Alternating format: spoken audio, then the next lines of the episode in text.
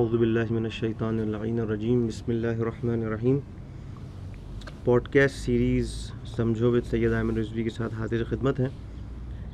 آج کا جو موضوع ہم نے اپنے اس پوڈ کاسٹ کی قسط کے لیے چنا ہے وہ ہے جانوروں کے حقوق، اسلام اور عید قربان۔ موضوع بہرحال جو میں نے تین اہم جو اصطلاحیں میں انتخاب کی ہیں وہ بہرحال اپنے خود وجود میں ایک بہت بڑے بڑے موضوع ہیں، لیکن کیونکہ عید قربان نزدیک ہے تو ہماری جو کوشش تھی وہ یہ کہ ان تینوں موضوعات میں جو ایک ربط کی جو حیثیت ہے اس کو سامنے رکھتے ہوئے، خاص طور پر کہ ہم اس وقت جس طریقے سے عید قربان منا رہے ہیں وہ ایک، جسے کہنا چاہیے کہ ایک انتہائی ناموزوں طریقہ ہے، اور اس میں بہت ساری ایسی عادتیں، بہت ساری ایسی باتیں شامل ہو گئی ہیں کہ جو ایک اسلامی معاشرے کو کسی بھی طریقے سے زیب نہیں دیتی۔ لیکن ظاہر ہے کہ عید قربان پر بات کرنا ایسا ہی ہوگا کہ جیسے ایک ڈاکٹر کے پاس ایک مریض جائے اور اپنی بیماریوں کا تذکرہ کرے اور اس کو ڈاکٹر صرف پیراسیٹامول پکڑا دے۔ ہم وہ نہیں کرنا چاہ رہے، ہم یہاں پر یہ بھی بات کریں گے کہ اسلام خود کیا کہتا ہے حیوانات کے حقوق کے بارے میں، خود ان تمام مشکلات اور برائیوں کی جو جڑیں ہیں، جو علتیں ہیں اصلی، وہ کیا ہیں، کہاں پر مسنگ لنک کیا ہے، یعنی کہاں پر وہ ایسا مقام ہے کہ جہاں پر ہم کوئی غلطی کر رہے ہیں اور جس کی وجہ سے پورے معاشرے میں جانوروں کو آزار دیا جا رہا ہے، جانوروں کو تکلیفیں دی جا رہی ہیں اور بے انتہا مشکلات کا شکار ہیں ہم اس وقت بحیثیت انسان خصوصاً۔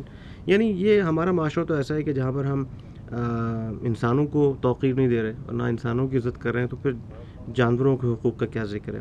آج کے اس پوڈ کاسٹ میں میرے ساتھ محسن ناصری صاحب موجود ہیں۔ السلام علیکم محسن بھائی۔ وعلیکم السلام ورحمۃ اللہ۔ محسن بھائی، آپ کی اجازت کے ساتھ میں بس مقدماتی ایک گفتگو پیش کروں گا، اس کے بعد پھر ہم ان شاء اللہ ڈسکشن کو شروع کریں گے۔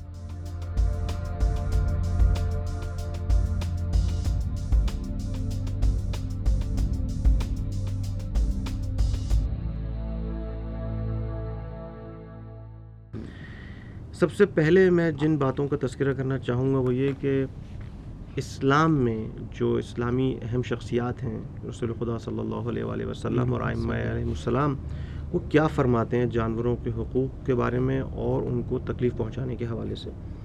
تو سب سے پہلے ایک حدیث ہے رسول خدا کی، رسول خدا صلی اللہ علیہ وآلہ وسلم فرماتے ہیں کہ جانوروں کے بارے میں خوف خدا کرو۔ خود یہ جملہ انتہائی اہم ہے، یعنی یہ رحمت اللہ عالمین کا جملہ ہے مسلمان قوم کے لیے کہ جانوروں کے بارے میں خوف خدا کرو۔ ہم تو انسانوں کے بارے میں خوف خدا نہیں کر رہے۔ امام علی علیہ السلام جب حیوانات کے جو مدیر ہوتا ہے ان کی گورنمنٹ میں، تو وہ اس سے کچھ باتیں فرماتے ہیں، اور میں صرف انتہائی اختصار سے کام لیتے ہوئے بتا رہا ہوں آپ کو کہ وہ فرماتے ہیں کہ حیوان اس کے حوالے کرنا جس کے دین کے بارے میں تم مطمئن ہو، دل سوز اور امانت دار بنو، حیوانوں کو زیادہ نہ تھکاؤ۔ اور ایک اور جگہ پہ وہ مولا فرماتے ہیں کہ اونٹ پر سوار ہو کر اسے ہلکا نہ کر ڈالنا، اور اس کے ساتھ ساتھ دوسرے جو اونٹ ہیں یا اونٹنیاں ہیں ان سے بھی انصاف اور مساوات سے کام لینا، تاکہ ایسا نہ ہو کہ کسی ایک ہی جانور کے اوپر سارا بوجھ پڑ جائے۔ امام سجاد علیہ السلام نے اونٹ پر سوار ہو کر 40 حج انجام دیے، مگر ایک بار بھی کسی کو تازیانہ نہیں مارا۔ امام صادق علیہ السلام نے ایک مرتبہ غیر مساوی وزن کی وجہ سے ایک ساربان سے فرمایا کہ اس وزن کو برابر کرو تاکہ جانور کو تکلیف نہ ہو۔ امام صادق علیہ السلام نے ایک دفعہ فرمایا کہ حیوان پر اس کی طاقت سے زیادہ وزن نہیں لادنا چاہیے۔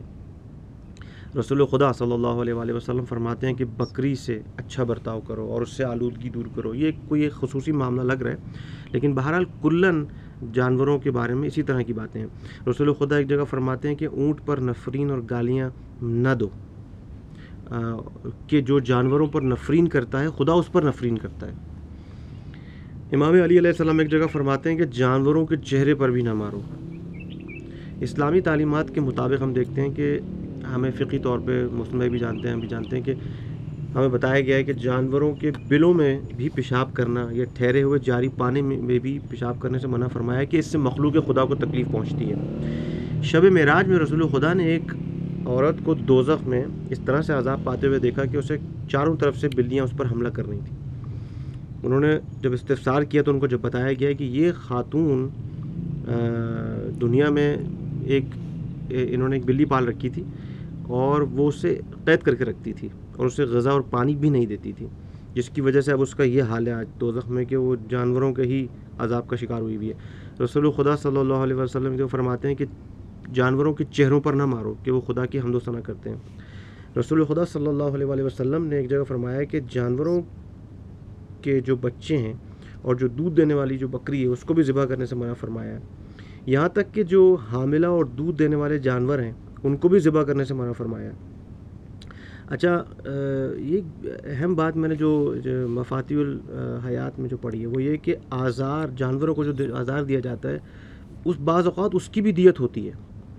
جانوروں کو جلانے سے بھی منع کیا گیا ہے اور ناحق ذبح کرنے سے بھی۔ ایک مرتبہ رسول خدا صلی اللہ علیہ وسلم نے ایک اونٹ کو سامان سے لدا ہوا پایا، یعنی وہ شاید بیٹھا ہوا تھا اور سب اس حالت میں بھی اس کا مالک غائب تھا اور اس پہ سامان لدا ہوا تھا مستقل۔ تو رسول خدا نے فرمایا کہ اس کے مالک کو یوم قیامت مواخذے کے لیے تیار رہنا چاہیے۔ اللہ، ایک مرتبہ رسول خدا صلی اللہ علیہ وسلم وضو کے لیے آمادہ تھے کہ اچانک یہ دیکھا کہ ایک پیاسی بلی آ گئی۔ رسول خدا نے اپنے وضو کا پانی اس بلی کے آگے کر دیا، اس بلی نے پانی پیا، سیر ہوئی، چلی گئی۔ اس کے بعد لوگوں نے دیکھا کہ رسول خدا نے باقی بچے ہوئے پانی سے وضو کیا۔ امام باقر علیہ السلام فرماتے ہیں کہ حیوان کو سیراب کرنے سے انسان کو عرش کا سایہ نصیب ہوتا ہے، عرش الہی کا۔ مختصراً یہ کہ جانوروں کے لیے اسلام میں غذا کے حقوق کا پورا ایک نظام موجود ہے، ان کو آرام پہنچانے کا ایک کا جو حق ہے اس کے بارے میں گفتگو ہوئی ہے، ان کے علاج معالجے کے حوالے سے گفتگو ہوئی ہے، مناسب جگہ پہنچانے کے حق سے گفتگو ہوئی ہے، ان کی نسل جاری رکھنے کے لیے ان کو حقوق، ان کے اپنے حقوق ہیں۔ ان کے ساتھ جو انسان دوستی کرتا ہے، یعنی ایک انسان جب ایک عرصہ تک جانور کو پالتا ہے تو اس کی وفا کا تقاضا یہ ہے کہ اس کے ساتھ احترام سے پیش آئے، یہ تک اس پہ بھی بات ہوئی ہے۔ ان جانوروں کو ہم نوع سے دوستی کرنے کا بھی حق حاصل ہے، ان اور ان کے احترام کا حق بہرحال جو ہے حاصل ہے۔ آخری بات جو یہاں پہ ضروری ہے وہ بیان کرتا چلوں کہ اسلام میں تفریح کے عنوان سے شکار بالکل منع ہے، یعنی صرف اور صرف ضرورت کے موقع پر شکار کرنا چاہیے۔ اور میں اس لیے بتا رہا ہوں کہ ہمارے یہاں عرب ممالک سے بڑے بڑے شیخان آتے ہیں اور پاکستان میں یا ہندوستان میں یا دنیا کے بہت سارے مختلف علاقوں میں اپنی عیاشی کے عنوان سے جانوروں کو بلا وجہ ذبح کرتے ہیں اور اس کے بعد وہ ان کو ضائع بھی کر دیتے ہیں۔ مجھے نہیں لگتا کہ وہ سب کھاتے ہوں گے یا صحیح اس کا استفادہ ہوتا ہوگا، حیوانات کو دے دیتے ہیں، بالکل خار حیوانات کو کھلا دیتے ہیں، ایسا ہی ہے، بالکل ایسا ہی ہے۔ بہرحال ہماری اس گفتگو کا ایک مقدماتی ایک حصہ تھا جو میں نے بیان کر دیا۔ اب ہم باقاعدہ گفتگو کا آغاز کرتے ہیں جس میں ہمارے ساتھ محسن ناصری بھائی بھی ڈسکشن میں شامل ہوں گے۔ سب سے پہلے ہم اس موضوع پہ بات کریں گے کہ عید قربان ہے کیا۔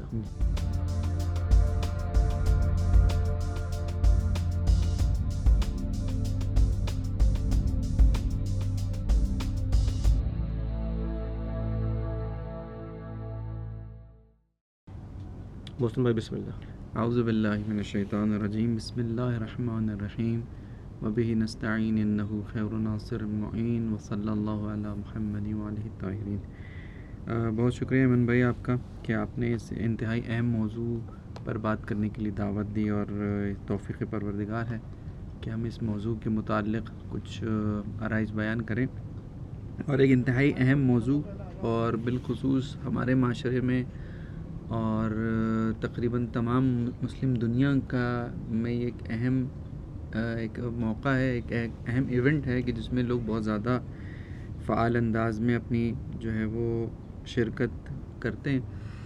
اچھا، جیسے کہ آپ نے بھی ماشاءاللہ کافی تفصیل میں فرمایا احادیث کی روشنی میں کہ جانوروں کے حقوق کیا ہیں انسانوں کے اوپر، یہ وہ دین ہے کہ جو جانوروں کے حقوق کا بھی اس قدر خیال رکھتا ہے کہ واقعاً ہم ابتدائی اسلام میں ہم دیکھتے ہیں کہ روایات میں ملتا ہے، اور اس کو یہاں تک کہ ایک جو فلم بنی تھی دا میسج جو ابتدائی اسلام پہ بنی تھی اس میں بھی ذکر ہوا کہ کفار قریش اس بات پہ غصہ کرتے ہیں کہ جب غلاموں کے حقوق کی بات ہوتی ہے تو وہ کہتا ہے کہ یہ تو یعنی ان غلاموں کے حقوق طے کہتا ہے، غلام تو چھوڑو یہ تو حیوانات کے حقوق طے معین کر رہے ہیں، رسول اللہ صلی اللہ علیہ وسلم حیوانات کے حقوق طے کر رہے ہیں۔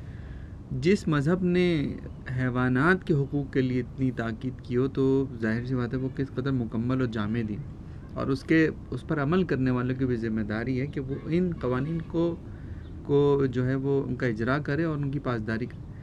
دیکھیں جب اتنی ہم نے احادیث بیان کی ہیں یہ ان حیوانات کے متعلق ہے کہ جو ہمارے روزمرہ کی زندگی میں ہمارے ساتھ رہتے ہیں. یعنی بہت سے ان میں پالتو جانور ہیں, بہت سے ایسے جانور ہیں کہ جو ضرورت کے موقع پہ استعمال کیے جاتے تھے. پہلے کیونکہ سواری کے عنوان سے استعمال کیا جاتا تھا, پھر نقل و حمل کے حوالے سے یعنی ٹرانسپورٹیشن کے لیے, یا بہت سے لوگ جو اپنی زندگی کی ضروریات کے لیے حیوانات کو گھر میں رکھتے تھے. پہلے دودھ کے لیے لوگ حیوانات کو گھر میں رکھتے تھے, اور یہ جیسے انڈوں کے لیے مرغیاں اور یہ وہ ساری چیزیں گھر میں حیوانات رکھے آتے تھے. اب جب کہ حیوانات کے اتنے حقوق بیان کیے گئے ہیں, اور یہ عید قربان کہ جو قربانی سے منسوب ہے, یہ وہ عید کہ جس کو قربانی سے منسوب کیا گیا ہے اور جس کی اتنی اہمیت ہے کہ اس کا اپنا مقام ہے, ہم اس پہ بات کریں گے. تو اس میں جو جانور لایا جا رہا ہے اس کی کتنی اہمیت ہوگی, یعنی بے طریقہ اولا اس کی اہمیت زیادہ ہے. وہ جو باتیں میں نے اب تک کی ہیں وہ تو عمومی گفتگو تھی. وہ حیوانات ہیں جو یعنی روزمرہ ہماری زندگی میں ہمارے ساتھ ہیں, اس کو نسبت نہیں ہے. جب ہم ایک حیوان لے کر آتے ہیں قربانی کے عنوان سے تو اس کو ایک نسبت دے رہے ہوتے ہیں, یعنی اس قربانی کی یاد منا رہے ہوتے ہیں کہ جو حضرت ابراہیم علیہ السلام نے خدا کے حکم سے انجام دی, کہ جس کو خداوند نے تبدیل کر دیا. بالکل. تو اب یہ قربانی کے جانور کی پھر ہمیں اس سے اندازہ ہوا کہ اس قدر اہمیت ہے اور اس کے حقوق کی پاسداری کتنی اہم اور لازم ہے. یہاں پر اب میں اس تھوڑا چاہوں گا کہ کچھ آرائز قربانی کے حوالے سے اور بیان کروں کہ قربانی کی اسلام میں اہمیت کیا ہے. بالکل. یعنی قربانی کو اگر ہم دیکھیں, ایک تو قربانی کا تاریخی پہلو ہے. بے شک. قربانی تقریباً ہر مذہب میں قربانی کا رواج جو ہے نا وہ رائج ہے, یعنی کسی نہ کسی صورت میں ہے. حتیٰ تمام ادیان الہی میں بھی رہی اور ادیان غیر الہی میں بھی رائج ہے قربانی دینا.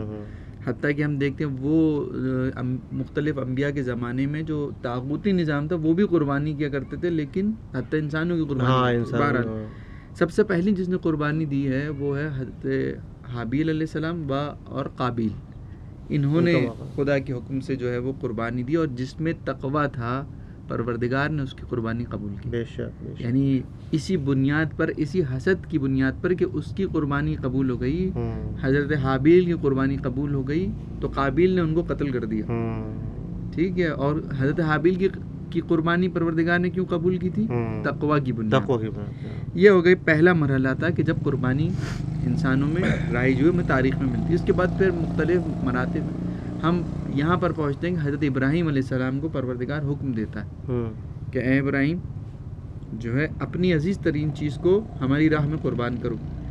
اب خواب کے ذریعے سے یہ بشارت ہوتی ہے, 3 دن تک خواب دیکھتے ہیں. صحیح. اب حضرت ابراہیم علیہ السلام خدا کے حکم کی تعمیل میں اپنے اس خواب کو اپنے بیٹے سے بیان کرتے ہیں. تو بیٹے کیا کہتے ہیں حضرت اسماعیل علیہ السلام کے, بابا آپ کو جو حکم دیا گیا ہے. اب یہ تربیت کا عنصر ہے کہ باپ کہہ رہے ہیں کہ میں نے صرف خواب دیکھا, بیٹا کہہ رہا ہے جو حکم دیا گیا ہے آپ کو اس کو انجام دیجیے اور مجھے آپ صبر کرنے والے میں پائیں گے. اگر حضرت ابراہیم کی زندگی دیکھیں تو حضرت ابراہیم کو پروردگار کا حکم دے رہا ہے کہ اے ابراہیم جائیے اپنے عزیز ترین شے کی قربانی کیجیے. تو حضرت ابراہیم کی پہلے زندگی کو دیکھیں کہ حضرت ابراہیم کو پروردگار نے اہم ترین منصب عطا کیا, یعنی پروردگار نے ان کو نبی بنایا, نبی نہیں اولو العزم نبی بنایا, ان کو شریعت دی, پھر وہ خلیل خدا قرار پائے, یعنی اللہ کے دوست, خلیت جس کو کہتے ہیں وہ خلیت نصیب ہوئی. پھر ان کو امام بنایا, قرآن کی آیت ہے نا انی جاعلک للناس اماما, اور یہ ساری چیزیں. یہ کب حضرت ابراہیم کو حاصل ہوئی؟ حضرت ابراہیم کو حاصل جب ہوئی کہ جب انہوں نے اس قربانی کو انجام دیا. یعنی جو امتحان تھا پروردگار کی جانب سے کہ آپ یہ قربانی انجام دیجئے, اور انہوں نے اس کو انجام دیا. یہ کس اس میں تھی, ہدف کیا تھا اس کا؟ اطاعت خداوندی. بے شک. اچھا اب دیکھیں کہ حضرت ابراہیم نے کب اور کیسے قربانی دی. حضرت ابراہیم کی زندگی کو دیکھیں, ایک یعنی سن رسیدگی میں, بڑھاپے میں ایک اولاد عطا ہوئی, ایک لوتی اولاد ہے کہ جس کو خدا کے حکم سے آپ نے بیابان میں چھوڑا. بالکل. یہ ان تمام چیزوں کو میں مقدمہ ان شاء اللہ تعالیٰ اس کا نتیجہ ہم پیش کریں گے کہ قربانی کیوں رائج کی گئی. حضرت ابراہیم اللہ کے حکم سے حضرت اسماعیل اور حضرت حاجرہ کو جہاں پر مکہ ہے وہاں پر اس سرزمین پر چھوڑ کے چلے گئے بے آب و گیا بیابان میں، جہاں نہ پانی نہ سبزہ. اب وہاں پر چھوڑ کے چلے گئے. پھر اس کے بعد ایک عرصے کے بعد حضرت ابراہیم واپس پلٹے اپنے بیٹے کے پاس، حضرت حاجرہ کے پاس. دیکھیے انسان کو اتنی تمنا ہوتی ہے کہ اتنی بڑی قربانی تو دی کہ آپ کو اتنی عرصے بعد اولاد نصیب ہوئی کہ اس کو بھی آپ نے چھوڑ دیا بیابان اور ایسی جگہ پہ. لیکن اس 20 سال ایک عرصے بعد آپ دوبارہ واپس گئے، اس سے ملے ہیں، لیکن حکم دیا کہ تم جو ہے اپنی عزیز ترین چیز کو قربان کرو، تو اپنے بیٹے کو قربان کرتے ہیں. یہ اطاعت خداوندی، یعنی حضرت ابراہیم علیہ السلام نے خدا کی اطاعت میں اپنے نفس کو، یا دیکھیں یہ قربانی کا ہدف یہی ہے جو نتیجہ بیان کرنا چاہتا ہوں، وہ یہ تھا. جی جی جی. قربانی کا جو ہدف ہے وہ یہ ہے کہ انسان اطاعت پروردگار میں اپنے نفس کو ختم کرے. واہ. اور قربانی کا جو مفہوم بیان کیا گیا نا، جو معنی قرار دیا گیا، قربانی کو کہتے ہیں ہر وہ چیز، عربی زبان کا لفظ ہے نا، اس کا ترجمہ یہ، اس کو جو ٹرانسلیٹ کیا گیا ہے، ہر وہ چیز جو اللہ کی خوشنودی کے لیے اپنے نفس کو کچل کر انجام دی جائے، اس کا نام قربانی ہے. واہ. تو اب یہ تمام چیزوں کے بعد ہم کو عید قربان جو ملی ہے وہ اس قربانی کی یاد تازہ کرنا ہے. اگر ہم 10 ذی الحجہ کو کوئی جانور لا کر قربان کر رہے ہیں تو حضرت ابراہیم کی ہم جو ہے وہ اس سنت کو ہم زندہ کر رہے ہیں. اس سنت، اچھا مشکل یہ ہے کہ ہمارے ہمیں بتایا گیا ہے کہ حضرت ابراہیم کی سنت کیا تھی کہ انہوں نے ایک حیوان کو ذبح کیا. جی. وہ حیوان ذبح کرنا سنت نہیں تھی، خدا کی اطاعت سنت ہے حضرت ابراہیم کی. یہ جو اصل حقیقت تھی اس پہ ہی پردہ پڑ گیا، اس پہ ہی پردہ پڑ گیا. اصل میں حضرت ابراہیم نے اپنے نفس کو، اپنی دنیا سے محبت کو ختم کیا، اس محبت اور اللہ کی محبت کی خاطر. دیکھیں ہر چیز پر رضا الہی حاوی ہے، ایسا ہی بالکل ایسا ہی. اس کی خاطر انہوں نے جو ہے وہ اپنے بیٹے کی محبت کو قربان کر کے حکم میں خداوندی میں ان کو قربان گاہ لے کے گئے. پھر پروردگار نے کیا کیا؟ پروردگار نے فرمایا وَفَدَيْنَاهُ بِذِبْحٍ عَظِيمٍ، ہم اس کو اس قربانی کو، اے ابراہیم تمہاری اس قربانی کو ایک بڑی قربانی سے بدل دیں گے. یعنی وہ قربانی کیا تھی؟ کہا جاتا ہے، مفسرین کہتے ہیں امام حسین علیہ السلام کی قربانی، بالکل. کیونکہ ایک دمبا حضرت اسماعیل کی جگہ نہیں لے سکتا، کیونکہ وہ انسان ہے اور انسانوں میں بھی نبی ہیں، تو حتماً کوئی ایسی قربانی تبدیل میں آنی چاہیے کہ جو ان سے افضل ہو. تو جو پورا نتیجہ نکلتا ہے وہ یہ نکلتا ہے، عید قربان کا جو فلسفہ ہے، جو اس کا ہدف ہے، وہ یہ ہے کہ انسان اطاعت موتی پروردگار بنے، رضا الہی کے لیے اپنے نفس کو اور وہ چیزیں جو دنیا سے اس کو نزدیک کرتی، دنیا کی محبت خدا کی محبت کے مقابلے میں لے کر آتی ہیں، اس سے ہاتھ اٹھا لے اور ان کو قربان کرے. یہ ہے ہدف. سبحان اللہ. جی. اچھا ایک چیز اور بیان، اس کو بیان کروں پھر انشاءاللہ پھر ہم آگے بڑھتے ہیں کہ جب حضرت ابراہیم علیہ السلام نے یہ قربانی دی تو پروردگار نے اس کے بدلے ان کو کیا دیا؟ ہم نے ابتدا میں بیان کیا کہ پروردگار نے حضرت ابراہیم کو اپنا خلیل بنایا، یعنی دوست خدا کہلائے، ان کو امامت دی، امام بنایا، لوگوں پر نبی کے بعد بھی امام بنایا. جی. تیسری ان کو فضیلت یہ رہی کہ ان کو کعبے کی تعمیر کا حکم دیا. آج جو ہمیں کعبہ ملتا ہے، یہ کعبہ حضرت ابراہیم اور اسماعیل نے اس کو تعمیر کیا. آغاز وہیں ہوا. جی، آغاز وہیں ہوا. تو یہ جو کعبے کی تعمیر، یعنی اتنی بڑی فضیلت حضرت ابراہیم کو ملی، اور حضرت اسماعیل کو کہ جنہوں نے اطاعت کا مظاہرہ کیا، اپنے باپ کی، اپنے والد گرامی کی اس تمنا کی تکمیل میں، تو ان کو کیا ہوا کہ ان کی ذریت میں، ان کی نسل میں آخری نبی کو پروردگار نے قرار دیا. حضرت اسماعیل کی نبی میں کوئی کی ذریت میں کوئی نبی نہیں ہے، صرف رسول اللہ اور ان کی آل مطہرہ. تو یہ ان کو خدا نے سلا دیا کہ جب انسان اللہ کی رضا کی خاطر اپنی خواہشات کو قربان کرتا ہے تو پروردگار اس طرح سے نوازتا ہے. یہ ہمیں ذہن میں رکھنا چاہیے کہ جب ہم عید قربان میں کوئی جانور لائیں اور اس کو پروردگار کی راہ میں قربان کریں تو نیت خالص ہو، اللہ کے لیے اور پھر دیکھیں خدا میں کیسا نوازتا ہے. ایسا ہی ہے، بالکل. قربت خدا ہے، اصل قربت خدا ہے، یعنی ہر عبادت جیسے نماز ہے، بالکل. جیسے ایک حدیث مجھے ملی کہ الصلاۃ قربان کل تقی، یعنی نماز جو ہے وہ قریب کرتی ہے، قربان یعنی قریب کرتی ہے ہر متقی کو خدا سے. یعنی قربان مثلا تقرب سے نکلا نا، یہ قربہ، قریب ہونا، یعنی ہماری جو قربت ہے اس میں بڑھ رہی ہے خدا سے. اسی لیے یہ قربان ہے. جی بالکل, جیسے اس میں بیان ہوا نا کہ قربانی یعنی اپنی خواہشات کو قربان نظر انداز کر کے پروردگار کی رضا میں. اگر اس طرح سے کیا جائے تو ہر کام انسان کا خدائے رضائی الہی کے لیے وہ قربانی ہے. جو ہم شروع میں عمومی گفتگو کر رہے تھے جانوروں کے حوالے سے, ان کے حقوق کے حوالے سے, ان کو تکلیف نہ پہنچانے کے حوالے سے, اسی طرح قرآن مجید کی یہ آیت بھی بہت ایک واضح آیت ہے کہ بسم اللہ الرحمن الرحیم, یا ایہا الذین آمنوا لا تحلوا شعائر اللہ ولا الشہر الحرام ولا الحدی ولا القلائد, کہ اے ایمان والو خبردار خدا کی نشانیوں کی حرمت کو ضائع نہ کرنا, نہ ہی محترم مہینے شہر الحرام, اور ولا الحدیہ یہ نہ ہی یہ قربانی کے جانور, جی ولا القلائد اور جن جانوروں کے گلے میں پٹے باندھ دیے گئے ہیں. یہ یہاں پہ قربانی کے جانور جو ہیں وہ ہمارا موضوع ہے بنیادی طور پہ. تو اب سمجھنا یہ ہے ہمیں کہ جیسا کہ محسن بھائی نے بھی کہا کہ اصل جو علت ہے قربانی کی اس کو سمجھنا ہے, نہ یہ کہ جو اس وقت معاشرے میں رائج ہے صورتحال وہ جو کہ بہت ہی ورسٹ اور بہت خراب. اصل ہدف سے دور ہو جاتے ہیں تو وہ عبادت سے ہٹ کے رسم بن جاتی ہے. ایسا ہی ہے. اب ہمیں دیکھنا کہ آیا ہم صرف رسم ادا کر رہے ہیں, کیونکہ ہدف نہیں ہے نا نظروں میں. مجھے تو رسم بھی نہیں لگ رہی اس دفعہ, رسم اب تو عجیب چیز ہو گئی, عجیب و غریب چیز بن گئی, عجیب فیسٹیول, نہیں معلوم کیا کہیں اس کو, جو حالات ہمارے ہوں گے عجیب و غریب چیز بن گئی. اور اسی بنیاد پر اس قربانی کے موضوع کی وجہ سے اس دن کی اتنی اہمیت ہے. آگے چل کے ہم بیان کریں گے کہ خود عید قربان کا دن کیوں اتنا اہم ہے. چلیں کچھ اور اہم باتیں میں پہلے بیان کر دوں.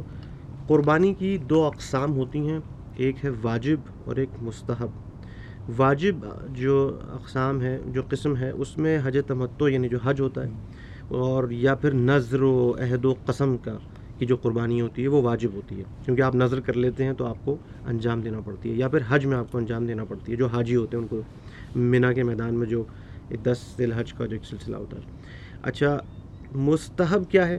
اب مستحب جو ہے وہ جو حج پر نہ جانے والے ہیں, جو پوری دنیا میں باقی لوگ ہیں, ان کے لیے تو مستحب مؤکد ہے وہ, مگر وہ بھی اس صورت میں کہ مالی طاقت ہو, کیونکہ یہ ایک ایسا عنصر ہوتا ہے جس کو اکثر لوگ بالکل بھلا دیتے ہیں, یا پھر اس مستحب مؤکد کی جو احادیث ہیں ان کے سلسلے میں ان کو سامنے رکھتے ہوئے بالکل بھول جاتے ہیں, کہتے ہیں کہ نہیں بس اب یہ ایسا لگ رہا ہے جیسے کہ واجب, جیسے ہمارے معاشرے میں اس وقت واجب ہی سمجھا جانے لگا, واجب ہی عنوان اور اس سنت مؤکدہ کے چکر میں کتنے فرائض ہیں, کتنے فرائض ہیں, یعنی کس پر کتنی چیزیں آپ پر واجب میں جو آپ کو انجام دینی آپ اس کو چھوڑ کر, ہاں اس کو چھوڑ کر مستحب انجام. لوگ اس وقت دیکھیں نا 5 وقت کی نماز نہیں پڑھ رہے فرض, مگر عید کی نماز کے لیے پہنچے ہوئے مسجد میں.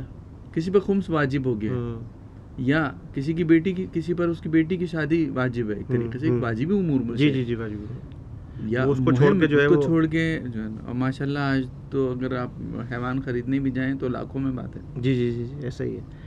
تو مستحب قربانی میں ایک تو یہی ہے کہ جو حج پہ نہ جانے والے لوگ ہیں وہ, اور دوسرا ایک عقیقے کی قربانی ہوتی ہے جو کہ مستحب قربانی میں آتی ہے, یعنی جب بچہ پیدا ہوتا ہے تو اس کے بعد جو عقیقے کا حکم ہے.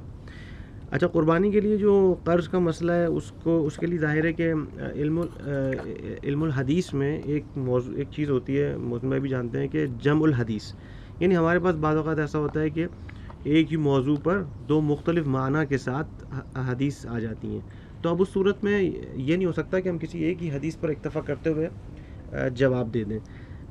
ہمیں یہ کرنا ہوگا کہ ہمیں تمام احادیث کو کہ جو اس موضوع سے مرتبط ہوں ان کو پڑھیں, دیکھیں, اور ایک عالم دین یہ آپ کو فیصلہ کر کے بتائے گا کہ اس ایک مسئلے سے متعلق کیا کیا ہو سکتا ہے. اب جیسے ایک حدیث ہے, میں صرف اس کا ترجمہ ہی بیان کروں گا, من لا یحضر الفقیہ میں جلد نمبر 2 صفحہ نمبر 213 پہ یہ حدیث آئی ہے کہ ام سلمہ جو ہیں وہ تشریف لاتی ہیں نبی کے پاس اور ان سے کہتی ہیں کہ یا رسول اللہ عید الاضحیٰ آ گئی ہے اور میرے پاس قیمت نہیں ہے کہ میں کسی چیز کو خریدوں, تو کیا میں قرض لے لوں اور قربانی دوں؟ رسول خدا فرماتے ہیں کہ استقرضی, ہاں تم قرض لو, ودحی اور قربانی دو, فإنه دین مقضی, یعنی یہ تو ادا ہو جائے گا, یعنی یہ خدا کی طرف سے کمک ہوگی, مدد ہوگی اور یہ ادا ہو جائے گا. اچھا ایک جگہ پر جو ہے وہ ایک اور حدیث ہے اسی طریقے سے, وہ بھی من لا یحضر الفقیہ کی جلد نمبر 1 صفحہ نمبر 508 پر, کہ فرمایا امام محمد باقر علیہ السلام سے یہ روایت ہے کہ عید کے دن کچھ بھی کچھ نہ کھاؤ مگر یہ کہ گوشت قربانی سے، مگر یہ کہ اگر قدرت مالی تمہارے پاس نہ ہو تو اس صورت میں تم معذور ہو. یعنی ایسا نہیں ہے کہ واجب الواجب ہو گیا کہ آپ نے جو ہے وہ ایک مستحب کام کو اپنے سر پر ایک بوجھ بنا لیا. اور اس وقت معذرت کے ساتھ معاشرے میں یہی ہو رہا ہے. خیر بہرحال 10 ذی الحج کے دن حجاج کرام جو قربانی کرتے ہیں اس میں یعنی اونٹ، گائے اور بھیڑ کا تذکرہ ہے. سب سے پہلے اونٹ مقدم ہے، پھر گائے اور پھر بھیڑ. اچھا تقسیم کیسے ہونی چاہیے؟ ان کی سیرت ائمہ میں جو تقسیم کا طریقہ بیان ہوا ہے محسن بھائی جی، وہ بتایا گیا ہے کہ ایک حصہ ہدیہ کرو. جی ٹھیک ہے، ایک حصہ یعنی کہ مثلا اپنے ہمسایوں کو دے دیا، ایک حصہ صدقہ کرو، سائلوں کو دے دیا جو مانگنے والے فقیر دروازے پر آئے مستحقین کو، اور ایک حصہ ائمہ اکرام نے ہمیشہ جو ہے اپنے گھر والوں کے لیے یا اپنے لیے رکھا. تو لیکن مجھے یہ سمجھ میں یہ نہیں آتا کہ آج کل صورتحال کیوں ایسی ہو گئی ہے کہ پورے کے پورے بکرے اور پورے کے پورے گائیں جو ہیں لوگ جو ہیں وہ خود اپنے لیے رکھ لیتے ہیں اور کسی کو نہیں دیتے. اچھا چونکہ ہم بات کر ہی رہے ہیں تو انتہائی اختصار سے میں شرائط قربانی کی بھی بات کروں، کیونکہ آگے جا کے ہم ان مسائل پہ گفتگو کریں گے کہ جو آج کل ہمارے معاشرے میں پیش آ رہی ہیں اور لوگ ان چیزوں کا بالکل دھیان نہیں رکھ رہے ہیں. شرائط قربانی کیا ہیں؟ تو قربانی کے لیے جو حج میں انہوں نے جیسے بتایا کہ وہ اونٹ، گائے یا گوسفند کا ذکر ہے کہ ان کی قربانی دی جائے. شرائط قربانی میں سے یہ ہیں کہ اونٹ 5 سال سے کم کا نہ ہو، 6 سال میں داخل ہو چکا ہو. گائے یا بکری 2 سال سے کم کے نہ ہوں، تیسرے سال میں داخل ہو چکے ہوں تو بہتر ہے. بھیڑ 7 ماہ سے کم کی نہ ہو، 8ویں ماہ میں داخل ہو چکی ہو. یہ جانور بیمار نہ ہو، یہ جانور بہت بوڑھے بھی نہ ہوں، یہ جانور ناقص نہ ہوں. ناقص کا مطلب یہ ہے کہ ان کی ایک آنکھ یا دو آنکھیں، دونوں آنکھیں ضائع نہ ہوں، یا ایسا نہ ہو کہ اندھے ہوں یا لنگڑے ہوں یا 5 ٹانگیں نہ ہوں. ہمارے یہ بھی ہوگا. صحیح بات ہے. اتفاق سے کل پرسوں خبروں میں پڑھ رہا تھا کہ 6 ٹانگوں والی ایک بیل آیا ہے، عجیب الخلقت، جس کو اللہ کی نشانی کہہ کے مہنگے داموں میں بیچا جا رہا ہے. اللہ اکبر، اللہ اکبر. تو کان نہ کٹا ہوا ہو، دم نہ کٹی ہوئی ہو، اور اسی طرح اس کا جو سینگ ہے وہ ٹوٹا ہوا نہ ہو. اس طرح کی باتیں ہیں اور یہ ظاہر ہے کہ یہ اہم مسائل ہیں. عرفاً وہ بہت کمزور بھی نہ ہوں، اور ایک اور مسئلہ کہ وہ ہرگز خصی نہ ہوں، یعنی ان کے جو بیضے ہیں، بیضے جو تولد کے لیے ہوتے ہیں وہ نہ نکالے گئے ہوں، نہ ہی زخمی حالت میں ہوں، نہ ہی خراب ہوں. اچھا ہمارے یہاں افسوس کی بات یہ ہے کہ ان ایسے کئی قصائی اور ایسے کئی لوگ بیچنے والے ہیں کہ جو اس طرح کے نقص کے ساتھ جانوروں کو بیچ رہے ہیں اور لوگ قربانی کر کے سمجھ رہے ہیں کہ شاید ان کی قربانی جو ہے وہ ہو رہی ہے.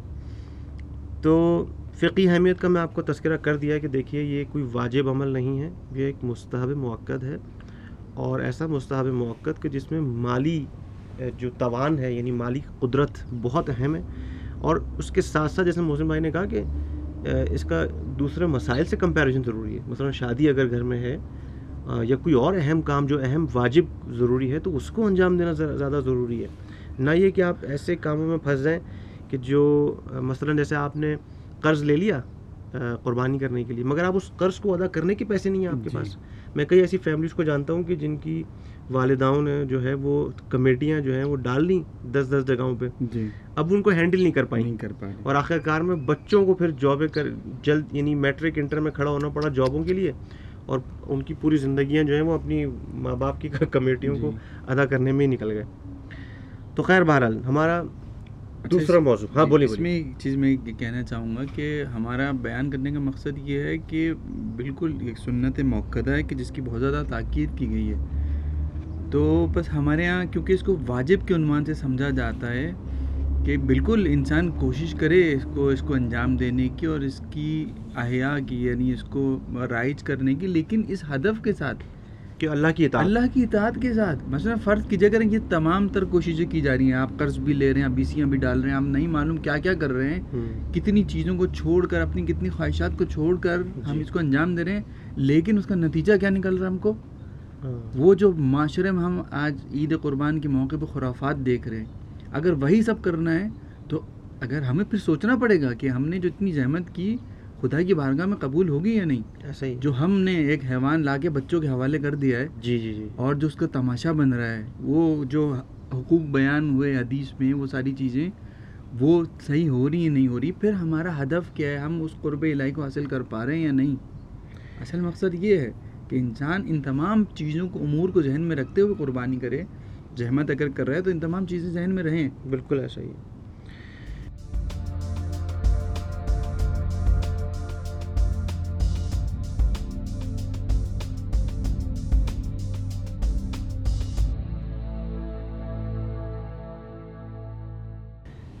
عید قربان کے الہی اور حقیقی اہداف.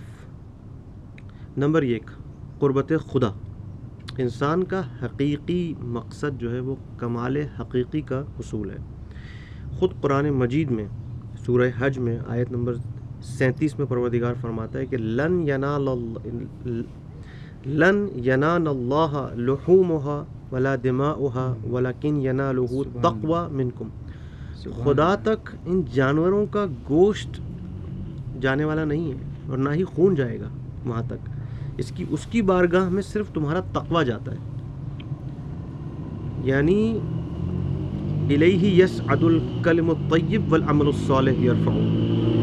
یعنی کیا پہنچے گا اللہ تک؟ آپ کی جو جانو دل و روح و کردار ہے جی, جو آپ کی حقیقت, آپ کا جو خلوص ہے, بالکل آپ کا جو اخلاص ہے, آپ کا عشق جو الہی پروردگار کے لیے ہے, وہ پہنچے گا. یعنی قربت خدا کتنی اہم ہے محسن بھائی جی. اگر فرض کیجئے اگر یہی ہمارے معاشرے میں جس ہم ایک رسم کے عنوان سے یا جس عنوان سے بھی آج کل جو چیز ہو رہی ہے ایک فیسٹیول کے عنوان سے, اگر ہم اس کو تبدیل کرنے کی کوشش کریں, اس کو ہم لے کر آئیں, یہ سوچیں کہ بھائی ہم ایک معاشرے میں رسم یعنی ایک رواج پیدا کریں کہ معاشرتی لیول کے اوپر سوسائٹی میں قربانی کا ہدف کیا ہو, رضا الہی, اطاعت خداوندی جی, تقوی, یہ ساری چیزیں ہوں, تو پھر اس کو ترویج دینا ایک عبادت میں تبدیل ہو جائے گا, جو کہ اصل پرپز ہے, اصل مقصد یہی ہے. کہ حج کے سوچے تھے نا پروردگار نے حج کے جیسا ایونٹ اتنا اہم, اسلام میں حج کے موقع کو ایک بہت اہمیت دی گئی ہے جی. اس کو ایک پولیٹیکل اور سوشل ایونٹ کہا گیا ہے, بالکل, جو سال میں ایک دفعہ انجام دینی ہے, اور جس نے مستطیع ہو گیا اگر وہ انجام نہیں دیتا تو اس کے ورثہ پر لازم ہے کہ اس کی قضا انجام دیں. اس موقع پر سوچیں کہ جو مینا میں ہیں وہ تو قربانی کریں گے, لیکن پروردگار کہہ رہا ہے کہ یہ بہت اہم ہے, جو مینا نہیں پہنچ سکے ان کے لیے مستحب ہے, ان کی تاکید کی جا رہی کہ وہ بھی کریں. یعنی اپنے آپ کو, تم مینا نہیں پہنچ سکے جی, لیکن اپنے آپ کو ایسا تصور کرو کہ تم یعنی خانے خدا میں ہو, بالکل تم مینا میں ہو, تم اس سسٹم میں یعنی اس جو سوسائٹی میں کی ترویج میں کہ جو الہی اہداف کے لیے تشکیل دی گئی ہے اس میں اپنا حصہ سمجھو جی جی, جس میں کتنے فوائد ہیں اس کے. ابھی ہم تذکرہ کریں گے کہ اس کے جو فوائد ہیں, اس کے جو چیدہ اگلا جو فائدہ ہے, جو اگلا ہدف ہے عید قربان کا, تقوی جی. قبولیت عبادت میں کچھ باتیں جو ہیں جاننا ہم سب کے لیے ضروری ہیں. مثلا یہ سب ہم جانتے ہیں کہ طہارت بہت ضروری ہے جی, کسی بھی عبادت کے لیے. مگر بات یہ ہے کہ جیسے مجھے یاد آیا کہ جناب بہلول نے ایک دفعہ فرمایا تھا کہ وہ کسی سے بات کر رہے تھے اور انہوں نے جو ہے وہ ان سے پوچھا کہ مجھے بتائیں کہ کھانے پینے کے آداب کیا ہوتے ہیں. تو بہلول کے مقابلے میں ان صاحب نے کہا کہ چھوٹے چھوٹے لقمے لیں, چبا کے کھائیں, اور یہ کریں اور وہ کریں. اس طرح کی جو باتیں تھیں ظاہری انہوں نے بیان کر دیں. بہلول نے کہا تمہیں تو کھانا ہی نہیں آتا. تو انہوں نے کہا کہ بھائی یہ کیسے, میں تو سب چیزیں آپ کو بالکل جو اسلامی حوالے سے وہ بتا رہا ہوں. تو بہلول نے کہا کہ پہلے رزق حلال تو لو, صحیح, رزق حلال کی شرط تو طے کر لو, پہلے اس کو تو حل کرو. یعنی تم جو کھا رہے ہو وہ حلال ہونا چاہیے. یعنی وہ پرہیزگاری کا جو مسئلہ ہے, یعنی سب سے پہلے تقوی. جب تقوی ہوگا تو آپ کی عبادات کے سارے مراحل, اسٹیپس جتنے بھی ہیں, وہ آہستہ آہستہ پاک و پاکیزہ اور مطہر ہوتے چلے جائیں گے. اور سورہ مائدہ میں آیت نمبر 27 میں پروردگار کہتا ہے, جو آپ نے ابھی شروع میں تذکرہ بھی کیا تھا کہ حابیل اور قابیل کی قربانی, اسی آیت کا آخری ٹکڑا ہے کہ انما یتقبل اللہ من المتقین. یعنی یہ جتنے بھی اعمال ہم انجام دے رہے ہیں, ضروری نہیں ہے کہ سب قبول ہو جائیں ہماری طرح. ہمارے سارے اعمال یہ تب قبول ہوں گے جب ہم متقی ہوں گے. یعنی خدا صرف صاحبان تقوی کے اعمال کو قبول کرتا ہے, اس آیت کی روشنی. تو یہ ایک بہت اہم مسئلہ سوچیں ہم اتنی زحمت کریں, ہم کیا جتن نہ کریں, اور اس کے بعد جب وہ عید قربان پہ ہمارے گھر میں جانور آ کے باہر باندھا جائے جی تو کمپیریزن ہو رہا ہو کہ کس کا بیل زیادہ اونچا ہے یا کس کی گائے زیادہ موٹی ہے, بالکل کس کا بکرا زیادہ تگڑا ہے, جو کہ ہو رہا ہے جو, اور جس کا بھی ہم تذکرہ جی بہت, کیا یہ ایسی قربانی ہم سے پروردگار قبول کرے گا؟ واقعی سوچنے سمجھنے کی بات ہے. تیسرا ایک نقطہ جو میں نے نوٹ کیا وہ یہ کہ ہدف قربانی جو ہے وہ اصل میں ذبح طمع و لالچ و حرص ہے جی, یعنی ہم یہ جانور کو ذبح نہیں کر رہے کرنا, اصل میں ہم اپنی جو ہمارے اندر جو ایک طمع ہے نیگیٹو منفی, جو ایک لالچ ہے, جو ایک حرص ہے, ہم اس لازم و واجب ہے ہم پر کہ ہم اس لالچ کو ذبح کریں. امام علی علیہ السلام فرماتے ہیں کہ قلیل الطمعی یفسد کثیر الورعی. اب میں آپ یہ بیان کرتا چلوں کہ ورع کا مطلب یہ اکثر پرہیزگاری کے ہی مطلب میں آتا ہے, مگر ورع ایک سٹیپ اوپر ہے. وہ یہ ہے کہ یہاں پہ شبہات کے موقع پر بھی حرام کاموں سے اجتناب ہوتا ہے. مولا فرما رہے ہیں کہ قلیل الطمع, ذرا سا تھوڑا سا بھی طمع اگر ہے انسان کے اندر تو اس کا بہت سارا جو کثیر ورع ہے جو تقوی سے بھی اوپر کی حیثیت رکھتا ہے وہ بھی ضائع ہو جائے گا, وہ بھی ختم ہو جائے گا. تو لہٰذا یہ بہت ضروری ہے کہ ہم ہدف عید قربانی کو یہ سمجھیں کہ یہ اصل میں ہم جانور ذبح نہیں کر رہے بلکہ اپنی نفسانی خواہشات کو ذبح کر رہے ہیں, یعنی راہ خدا میں اپنے نفس کو جو وہ ہے نا انسان کے اندر جو میں ہے اس کا جی, یعنی میں نے پیسے خرچ کیے, میں حیوان لایا اور میں اس کو کاٹ رہا ہوں, ہمارا بیل بڑا ہے, ہماری گائیں جو ہے موٹی ہے جو ہے, وہ یہ نہ ہو ہدف, یہ نہ ہو انسان اپنے نفس کو, یعنی پروردگار میں تیرے آگے مطیع ہوں, میں تیرے آگے میری خواہش کچھ نہیں ہے, یہ انسان کا ہدف ہونا چاہیے. ایک چوتھا ہدف کہ فقراء و ضرورت مندوں کو کھانا کھلانا.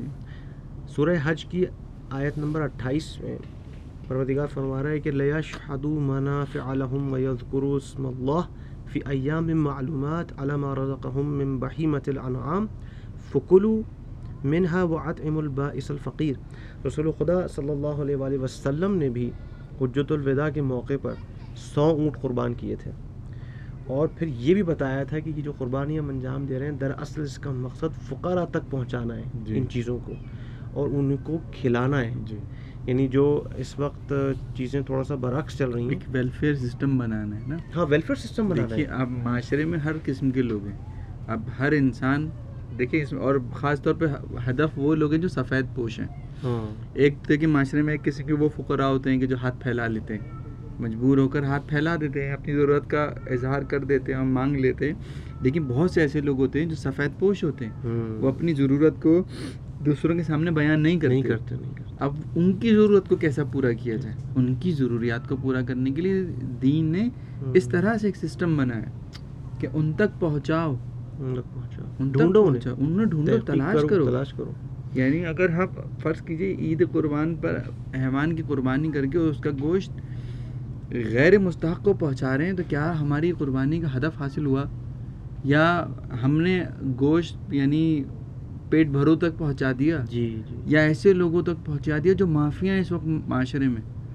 آج ہم اپنے معاشرے میں یہ بھی دیکھ رہے ہیں کہ قربانی کا گوشت جو ہے, جیسے آپ کو بھی اطلاع ہوگی کہ عید کے 3 دن کے بعد وہ مارکیٹ میں بک رہا ہوتا ہے, مارکیٹ میں بیچا جاتا ہے وہ گوشت, اور اس میں کوئی ڈھکی چکی بات نہیں ہے. تو واضح ہے کہ آپ 3 دن تک خود کسائی کوئی جانور نہیں خریدتا, یعنی لوگ جو ہیں جنہوں نے جمع کیا واپس دوبارہ مارکیٹ میں بیچتے ہیں. ہم ظاہر سمجھ رہے تھے بیچارہ فقیر ہے, گھر پہ جو بھی آیا جیسا بھی آیا اس نے گیٹ کھٹکھٹایا, بھائی تھوڑا گوشت دے دو.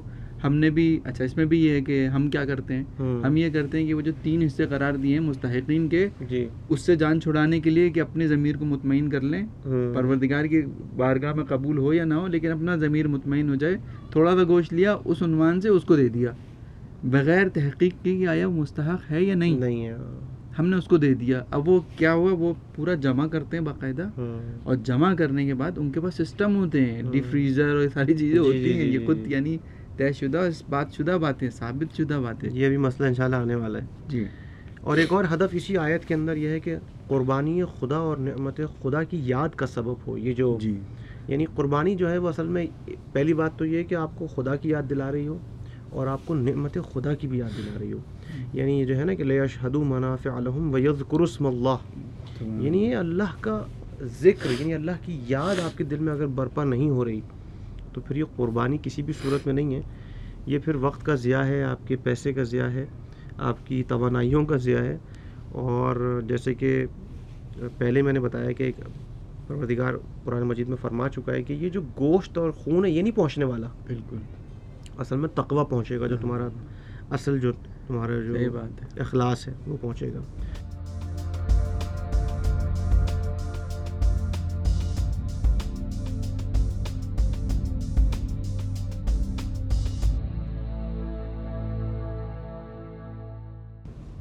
اب ہم گفتگو کے اگلے فیز میں داخل ہو رہے ہیں اور وہ یہ ہے کہ ایک تطبیقی گفتگو ہے کہ ہم عید قربان کو اس وقت کس طرح منا رہے ہیں اجتماعی طور پر.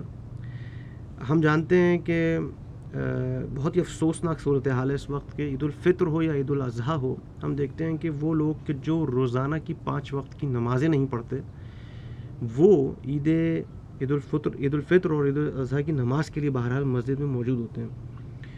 اور افسوسناک پہلو اس سے بھی ایک میں نے جو اس سے بھی زیادہ بڑھ کر دیکھا وہ یہ کہ وہ ماں باپ کے جو 5 وقت کی نماز پر بچوں کو کچھ نہیں ڈانٹتے, کچھ نہیں کہہ رہے, ان کو تذکر بھی نہیں دیتے کہ وہ پڑھ رہے ہیں کہ نہیں پڑھ رہے, مگر وہ بچہ عید الفطر کی نماز پڑھنے نہیں گیا تو وہ ماں باپ ناراض ہو جاتے ہیں اس سے.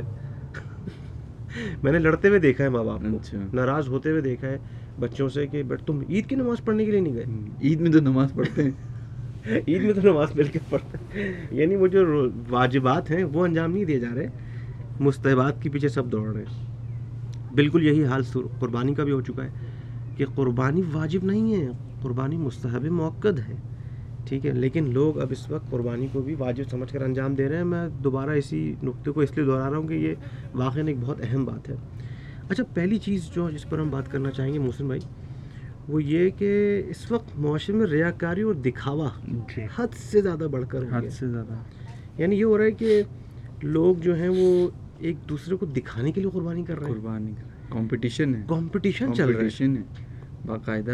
ایسا ہوتا ہے یعنی تقریباً ہر شخص اس سے بخوبی واقف ہے کہ ایسا ہوتا ہے کہ ہمیں اچھی طرح یاد ہے کہ ہم چھوٹے تھے جب بھی اور اب بھی کہ دیکھتے ہیں معاشرے میں بہت اچھی طرح کہ بھائی فلانے کے یہاں 7 گائیں آتی ہیں. ہمارے ایک تھے ایک اچھی یعنی معاشرے صاحب حیثیت اب لوگ تھے وہ, تو ان کے دادا کی 4 گائیں الگ ہوتی تھیں.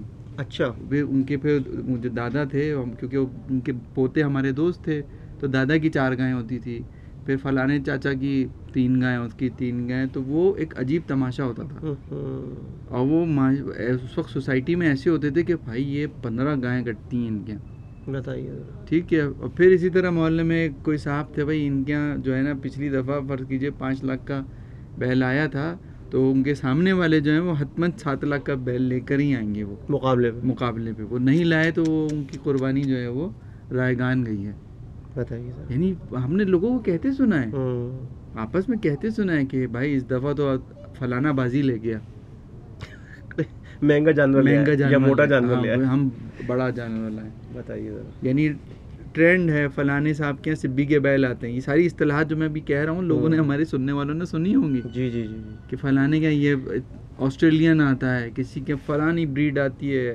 اب تو خیر میں تو زمانے سے نہیں گیا جو جہاں بازار لگتا ہے جہاں سے حیوان لاتے ہیں, اب تو باقاعدہ وہاں پہ برانڈز آ گئے ہیں, فلان کیٹل فارم کا حیوان آ گیا, فلان کیٹل فارم کا آیا ہے, تو باقاعدہ جب گھر پہ آتا ہے تو اس کا وہ لگا ہوتا ہے بینر, فلان کیٹل فارم کی بجیا, اس کا گائے, اس کی بیل بچڑا. تو یہ کہاں اس میں الہی ہدف رہا. ہمیں سوچنے کی ضرورت ہے اس میں کہ ہم سوچیں کہ کیا کس ہدف کے تحت پروردگار نے قرار دیا. یعنی ہماری قربانی ایسا لگ رہا ہے جیسے قابیل کی قربانی ہو گئی ہے. ہاں, خدا ایسے لگ رہا ہے, ایسا ہی لگ رہا ہے بالکل. اچھا, دوسرا مسئلہ جو ہم معاشرے میں دیکھ رہے ہیں اس وقت وہ یہ کہ ذاتی شکم سیری چل رہی ہے. جی, یعنی مجھے خود ایک میرے دوست سے بات ہو رہی تھی, کہہ رہا تھا کہ اس وقت ڈیپ فریزر اور فریج کی دکانوں پر رش لگا ہوا ہے ہر دفعہ, کہ لوگ یا تو ان کے جو ریپیئر مین ہیں ان کو ڈھونڈ رہے ہیں کہ بھائی یہ ذرا سروس کرا لو اور صاف ستھرا کرا کے ذرا اس کو دوبارہ سے جگہ بنانے کا اس میں حساب کتاب ہو جائے تاکہ بھرا جا سکے اس کو. جی, اس کے علاوہ ہمارے یہاں جو ایک ٹرینڈ ہے جو مسالوں والی کمپنیاں ہیں جی, یعنی یہ اپنی پروڈکشن کو یعنی 3 times بڑھا دیتی ہیں, وہ اس کے بعد بھی ان کا کم پڑ جاتا ہے. یعنی کیا مقصد ہے اس کا جو ہے وہ قربانی یا گوشت کا کوئی بس تکہ بنانا ہے, نہاری بنانا ہے, یہی سب ہے ہدف. باقاعدہ شیڈیول طے ہوتا ہے. اچھا اس میں بہت بڑا کام ہے میڈیا کا. جی جی, آپ بقرعید کے دن آپ صبح ٹی وی کھول لیں آپ تو یعنی وہ سب سے پہلی بات تو یہی شروع ہوتی ہے کہ آپ نے کتنی ڈشیں کھائیں, آپ کے گھر میں کیا کیا پکا اور کہاں کس ڈش سے شروعات ہوئی اور کہاں دن کس پہ ختم ہوا. اب دیکھیں نا ہدف الہی کا ہدف سے دور ہو گئے, ہدف سے دور ہو گئے. یعنی پہلے بقرعید سے ایک دن پہلے تک شب بقرعید تک وہ گائیں وہ جانور ہدف تھا, ٹھیک ہے, اس کو باندھنے والے زیور اور وہ چمکیلی رسیاں اور نہیں معلوم کیا کیا وہ ہدف تھا. یعنی وہ اس چیز کے پیچھے تھے, اس کی زینت. پھر جب وہ بیچارہ ذبح ہو گیا تو اس کے بعد اس کا گوشت, موضوع بحث کیا اس کا گوشت ہے کہ آپ نے کیا پکایا اس سے. اب شکمی جی اہداف ہو گئے سارے اس وقت. ایک اور چیز جو میں نے معاشرے میں خود بھی بہت دیکھی اور مجھے بہت افسوس ہوتا تھا, بلکہ میں اکثر لوگوں کو بچوں کو روکتا بھی تھا, قربانی کے جانوروں کی تحقیر, بے حرمتی اور ان کا مذاق بنانا. یعنی بچوں کے ہاتھوں میں یہ بڑے افراد جو ہیں جانوروں کو دے دیتے ہیں. ابھی آپ میں شروع میں نے آپ نے ملاحظہ کیا ہوگا کہ امام علی علیہ السلام فرما رہے ہیں کہ اس بندے کے ہاتھ میں جانور کو دینا کہ جو دیندار ہو, جو ڈرتا ہو خدا سے, خدا خوف رکھتا. اور بچوں کے ہاتھوں میں دینے سے رسول خدا نے بھی منع فرمایا, کیونکہ ظاہر ہے بچے سمجھدار نہیں ہوتے نا. اب وہ آپ نے بچوں کے ہاتھوں میں رسیاں پکڑا دیں اور وہ بچے جو ہیں قربانی کے جانور کی زور سے کھینچتے ہوئے لے جا رہے ہیں, اس کو گلے کو مطلب اس کے گلے کو کھینچ رہے ہیں, رسی کو کھینچ رہے ہیں, یا اس کی دم کو پکڑ کے کھینچ رہے ہیں, یا اس کو مطلب خدا نخواستہ لاتیں مار رہے ہیں. میں نے دیکھا ہے یہ باتوں کو چیزیں کرتے ہوئے, بالکل دیکھا ہے. اور یہ بھی دیکھا گیا ہے کہ دیکھ بھال نہیں کر رہے, بس جانور لا کے کھڑا کر دیا, اب سکون سے وہ اس کے سامنے چارہ رکھ دیا. اب کوئی اس کا, حالانکہ عمومی طور پہ بھی جانوروں کی دیکھ بھال کا حکم ہے جی. تو یہ تو قربانی کا جانور ہے. یعنی یہ وہ جانور ہے کہ جو آپ کو حضرت ابراہیم کی یاد دلائے گا, اور وہاں جا کے بھی شاید آپ کی یہ کچھ سفارش کرے گا کہ بھائی یہ میرا اس نے مجھے قربان کیا تھا. برعکس نہ ہو جائے, شکایت نہ الٹا ہی ہو جائے. ہاں یہ وہ جانور ہے جو حضرت اسماعیل کی یاد دلا رہا ہے, آپ کو حج کی یاد دلا رہا ہے. ہم عرفا سے متعلق سنتے ہیں اکثر واقعات, ہم نے سنے ہیں, بہت سنے ہوں گے عرفا سے جو اللہ کے مقرب بندے ہیں کہ اکثر واقعات سنتے ہیں کہ ایک مثلاً ایک پیاس سے کتے کو پانی پلا کر وہ کس مقام پر پہنچے, یعنی وہ سب بخشش کا سبب بن گیا ان کی. ہم بہت دیکھتے, ہم اکثر سنتے ہیں عرفا کے متعلق یا کسی نیک انسان کے متعلق. اور اس کے برعکس بھی یعنی یہ ایسے واقعات بھی سنتے ہیں کہ پروردگار اس بات پہ مواخذہ کرتا ہے, سختی کرتا ہے کہ تم نے وہ تو چھوڑ دو, میں اپنا حساب کتاب تو بعد میں, تم نے ایک پیاس سے میرے ایک جو ہے وہ بے زبان جانور کو تم نے اذیت دی تھی, بے سبب قتل کر دیا تھا اس کو, آج آؤ اس کا حساب دو پہلے, پھر بعد میں میں تم سے آگے دوسرے تو میں اعمال کا حساب لیتا ہوں. اللہ اکبر, مخلوق خدا دیکھیں, مخلوق خدا یہ انسان یعنی خدا یعنی انسان کی فطرت کے بہت نزدیک ہے. انسان اگر خود کوئی چیز کو خلق کرتا ہے اسے کتنی محبت کرتا, بہت محبت کرتا. ایک وہ مشہور واقعہ ہے کسی پیغمبر کا کہ وہ چاہتے تھے کہ امت پر عذاب آئے, تو ایک فرشتہ آیا اور اس نے مٹی کتنے وہ اچھا وہ تھے, وہ کوزاگر تھے وہ پیغمبر, تو وہ اس نے فرشتے نے آ کے انسانی شکل میں آ کے تمام کوزے خرید لیے, تمام مٹی کے برتن خرید لیے اور ان کو توڑنا شروع کر دیا. یعنی اس کی قیمت دی اور اس کو توڑنا شروع کر دیا. تو جب توڑنا شروع کیا تو یہ جو کوزہ گر تھا نا یہ چلا اٹھا, کہنے لگا تم یہ کیا کر رہے ہو. تو کہنے لگا بھائی اب تو یہ میرا مال ہے, تم کو میں نے اس کے پیسے دے دیے, اب میرا جو دل چاہے میں کروں. کہنے لگے بھائی میں نے ان کو اتنی محنت سے بنایا ہے, حد اقل میری آنکھوں کے سامنے تو نہ توڑو. ٹھیک ہے تم نے مجھے اس کے پیسے دے دیے لیکن میں نے اس کو محنت سے بنایا ہے, اپنے ہاتھوں سے بنا, مجھے اذیت ہو رہی ہے تو میرے سامنے ان کو توڑ دو.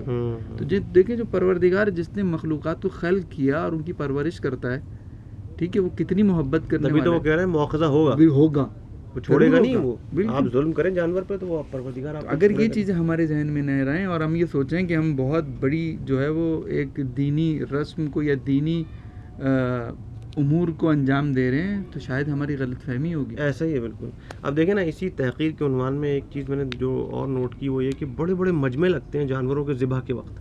جی کتنی بے عزتی کا مقام ہے. مجھے حیرانی ہوتی ہے کہ ایک جانور کہ جس کو آپ اللہ کے ہدف کے لیے کاٹ رہے ہیں, اللہ کے ہدف کے لیے ذبح کر رہے ہیں, آپ بڑے بڑے مجمع لگا کے اس کا مذاق بنا رہے ہیں, اس جانور کا مذاق بنا رہے ہیں آپ. سیٹیاں بج رہی ہوتی ہیں, اللہ معاف کرے, پھر وہ خدا نخواستہ اگر وہ جانور نے رسی توڑا لی اور کچھ اسی ہو, یہ بھی ہوتا ہے, وہ تو ایک عجیب یہ بھی ہو جاتا ہے کہ بعض اوقات نیم کٹی گردن والے جو بیل ہیں وہ دوڑے ہوتے ہیں اور کوئی سنبھالنے والا نہیں ہوتا. تو یہ تو خیر انتظامی امور اور وہ سب کلن شاید مجھے لگتا ہے کہ انفرادیت سے لے کے اجتماعیت, یعنی گورنمنٹ اور سرکاری ادارے بھی اس کی ذمہ میں آ جاتے ہیں کہ بھائی آپ سسٹم بنا کے دیں لوگوں کو. اس پہ ضرورت اس امر کی ہے کہ ہم یہ نہیں کہہ رہے کہ ہمارا مقصد یہ نہیں خدا نخواستہ کہ بھائی اس کو بند کر دیا جائے, نہیں, اس کو مرتب کیا جائے, منظم کیا جائے, اس کو آرگنائز طریقے سے انجام دیا جائے. پاکستان میں سوچیں کتنا بڑا ایونٹ ہے یہ, بہت عید الاضحیٰ کا پاکستان میں بالکل. اور ہم دیکھتے ہیں کہ کتنے بڑے پیمانے پہ حیوانات پاکستان میں آتے ہیں, پھر ان کو ذبح کیا جاتا ہے, ان کی کھال کہاں جاتی ہے. سوچیے آپ راہ خدا میں قربانی کے لیے ایک جانور لائے, پیسہ خرچ کر کے آپ نے بغیر تحقیق کی آپ نے کھال کسی کہیں اور جگہ دے دی, وہ فرض کیجئے کسی کرپٹ جگہ چلی گئی, تو وہ پھر جب جہاں استعمال ہوگی تو اس کی جواب دہ آپ ہیں. بالکل ایسا ہی ہے, کوئی اس سے اسلحہ خرید رہا ہے, کوئی کس کو برے فعل میں انجام دے رہا ہے, تو ہماری ذمہ داری کہ ہم کہاں استعمال کریں, خدا پوچھے گا نا کہ بھائی کیا کیا تم نے. اچھا, ضرورت مند تک گوشت کا نہ پہنچنا یہ ایک بہت بڑا ایشو ہے, اور میں نے اس ضمن میں ایک حدیث ائمہ علیہ السلام کے حوالے سے دیکھی تھی, میں اس کو بیان کرتا چلتا ہوں, باقی آپ بھی بتائیے گا کہ ہمیشہ یہ دیکھنے میں آیا ہے کہ جانور ذبح ہوتا ہے اور یہ جو 3 حصے جو ہم نے بتایا کہ سیرت ائمہ کا حصہ رہے ہیں, اس پہ تو عمل ہی نہیں ہوتا اکثر و بیشتر جگہوں پر, اور سارا کا سارا گوشت لوگ خود ہی ہڑپ کرنے کے چکر میں ہوتے ہیں. تو امام فرماتے ہیں کہ دیکھو, یہ تشخیص کا طریقہ بتایا امام نے کہ ایک 2 نمبر انسان میں اور ایک صحیح جینون انسان میں پہچان کرنی ہو تو اس طرح سے کہ اگر کوئی مانگنے والا آئے تو تم اس کو سب سے پہلے سری دے دو. سری کوئی بھی شخص جو ہے نا وہ فوراً, جو کہ پیٹ بھرا ہوا ہوگا نا نہیں قبول, وہ قبول نہیں کرے گا اس کو, لیکن جو فقیر ہوگا نا قبول, جو بھوکا ہوگا وہ اس کو بھی لے لے گا. امام فرماتے ہیں کہ اگر وہ سری قبول کر لے تو اس کو روک لو, پھر اس کو اور مزید گوشت دو یا اور چیزیں دو, کیونکہ یہ یہی حقیقی ضرورت مند ہے. جو 2 نمبر ہوگا وہ اپنا منہ پھیرا لے گا, کہے گا مجھے نہیں چاہیے, مجھے جو ہے نا تمران کا گوشت دو, بغیر چربی کا, بغیر کولیسٹرول کا گوشت دو, روکھا گوشت. اچھا, اس میں ہاں یہ بہت اہم نقطہ ہے. تو کیونکہ دیکھیں سری جو ہے جانور کا سر,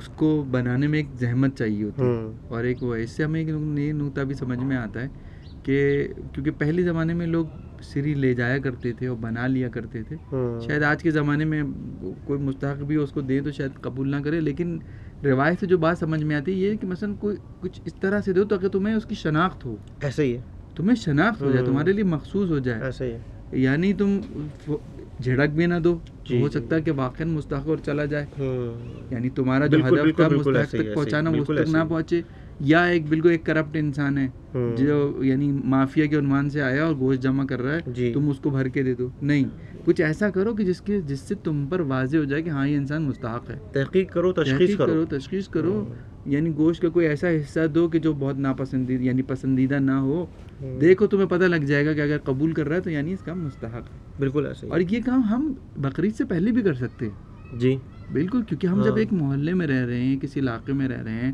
اپنے رشتہ داروں کی مالی حیثیت سے ہم واقف ہیں. اب آپ کو اپنے ہمسایوں سے بھی واقف ہونا چاہیے, کہ دیکھیں کون غریب ہے, کون بیوہ ہے, کون ضرورت مند ہے, ان تک پہنچائے. اور ہمسائے کے لیے جو کہتے ہیں نا, ہمارے کہتے ہیں اجار سمت دار, یہ اس کے لیے کہتے ہیں کہ پہلے پڑوسی پھر گھر. تو جو کسی نے پوچھا نا پڑوسی سے کیا مراد ہے, تو علماء کہتے ہیں آس پاس کے 40 گھر. اللہ اکبر, بالکل ایسا ہی ہے, بالکل. اور کچھ جگہ تو یہ کہہ گیا یعنی سیدھے ہاتھ کے 40 گھر, الٹے ہاتھ کے 40 گھر, اور سامنے ہر طرف میں 40 گھر, 4 اطراف کے 40 گھر ہونے چاہیے, یعنی اتنا بڑا تمہارا دائرہ ہے.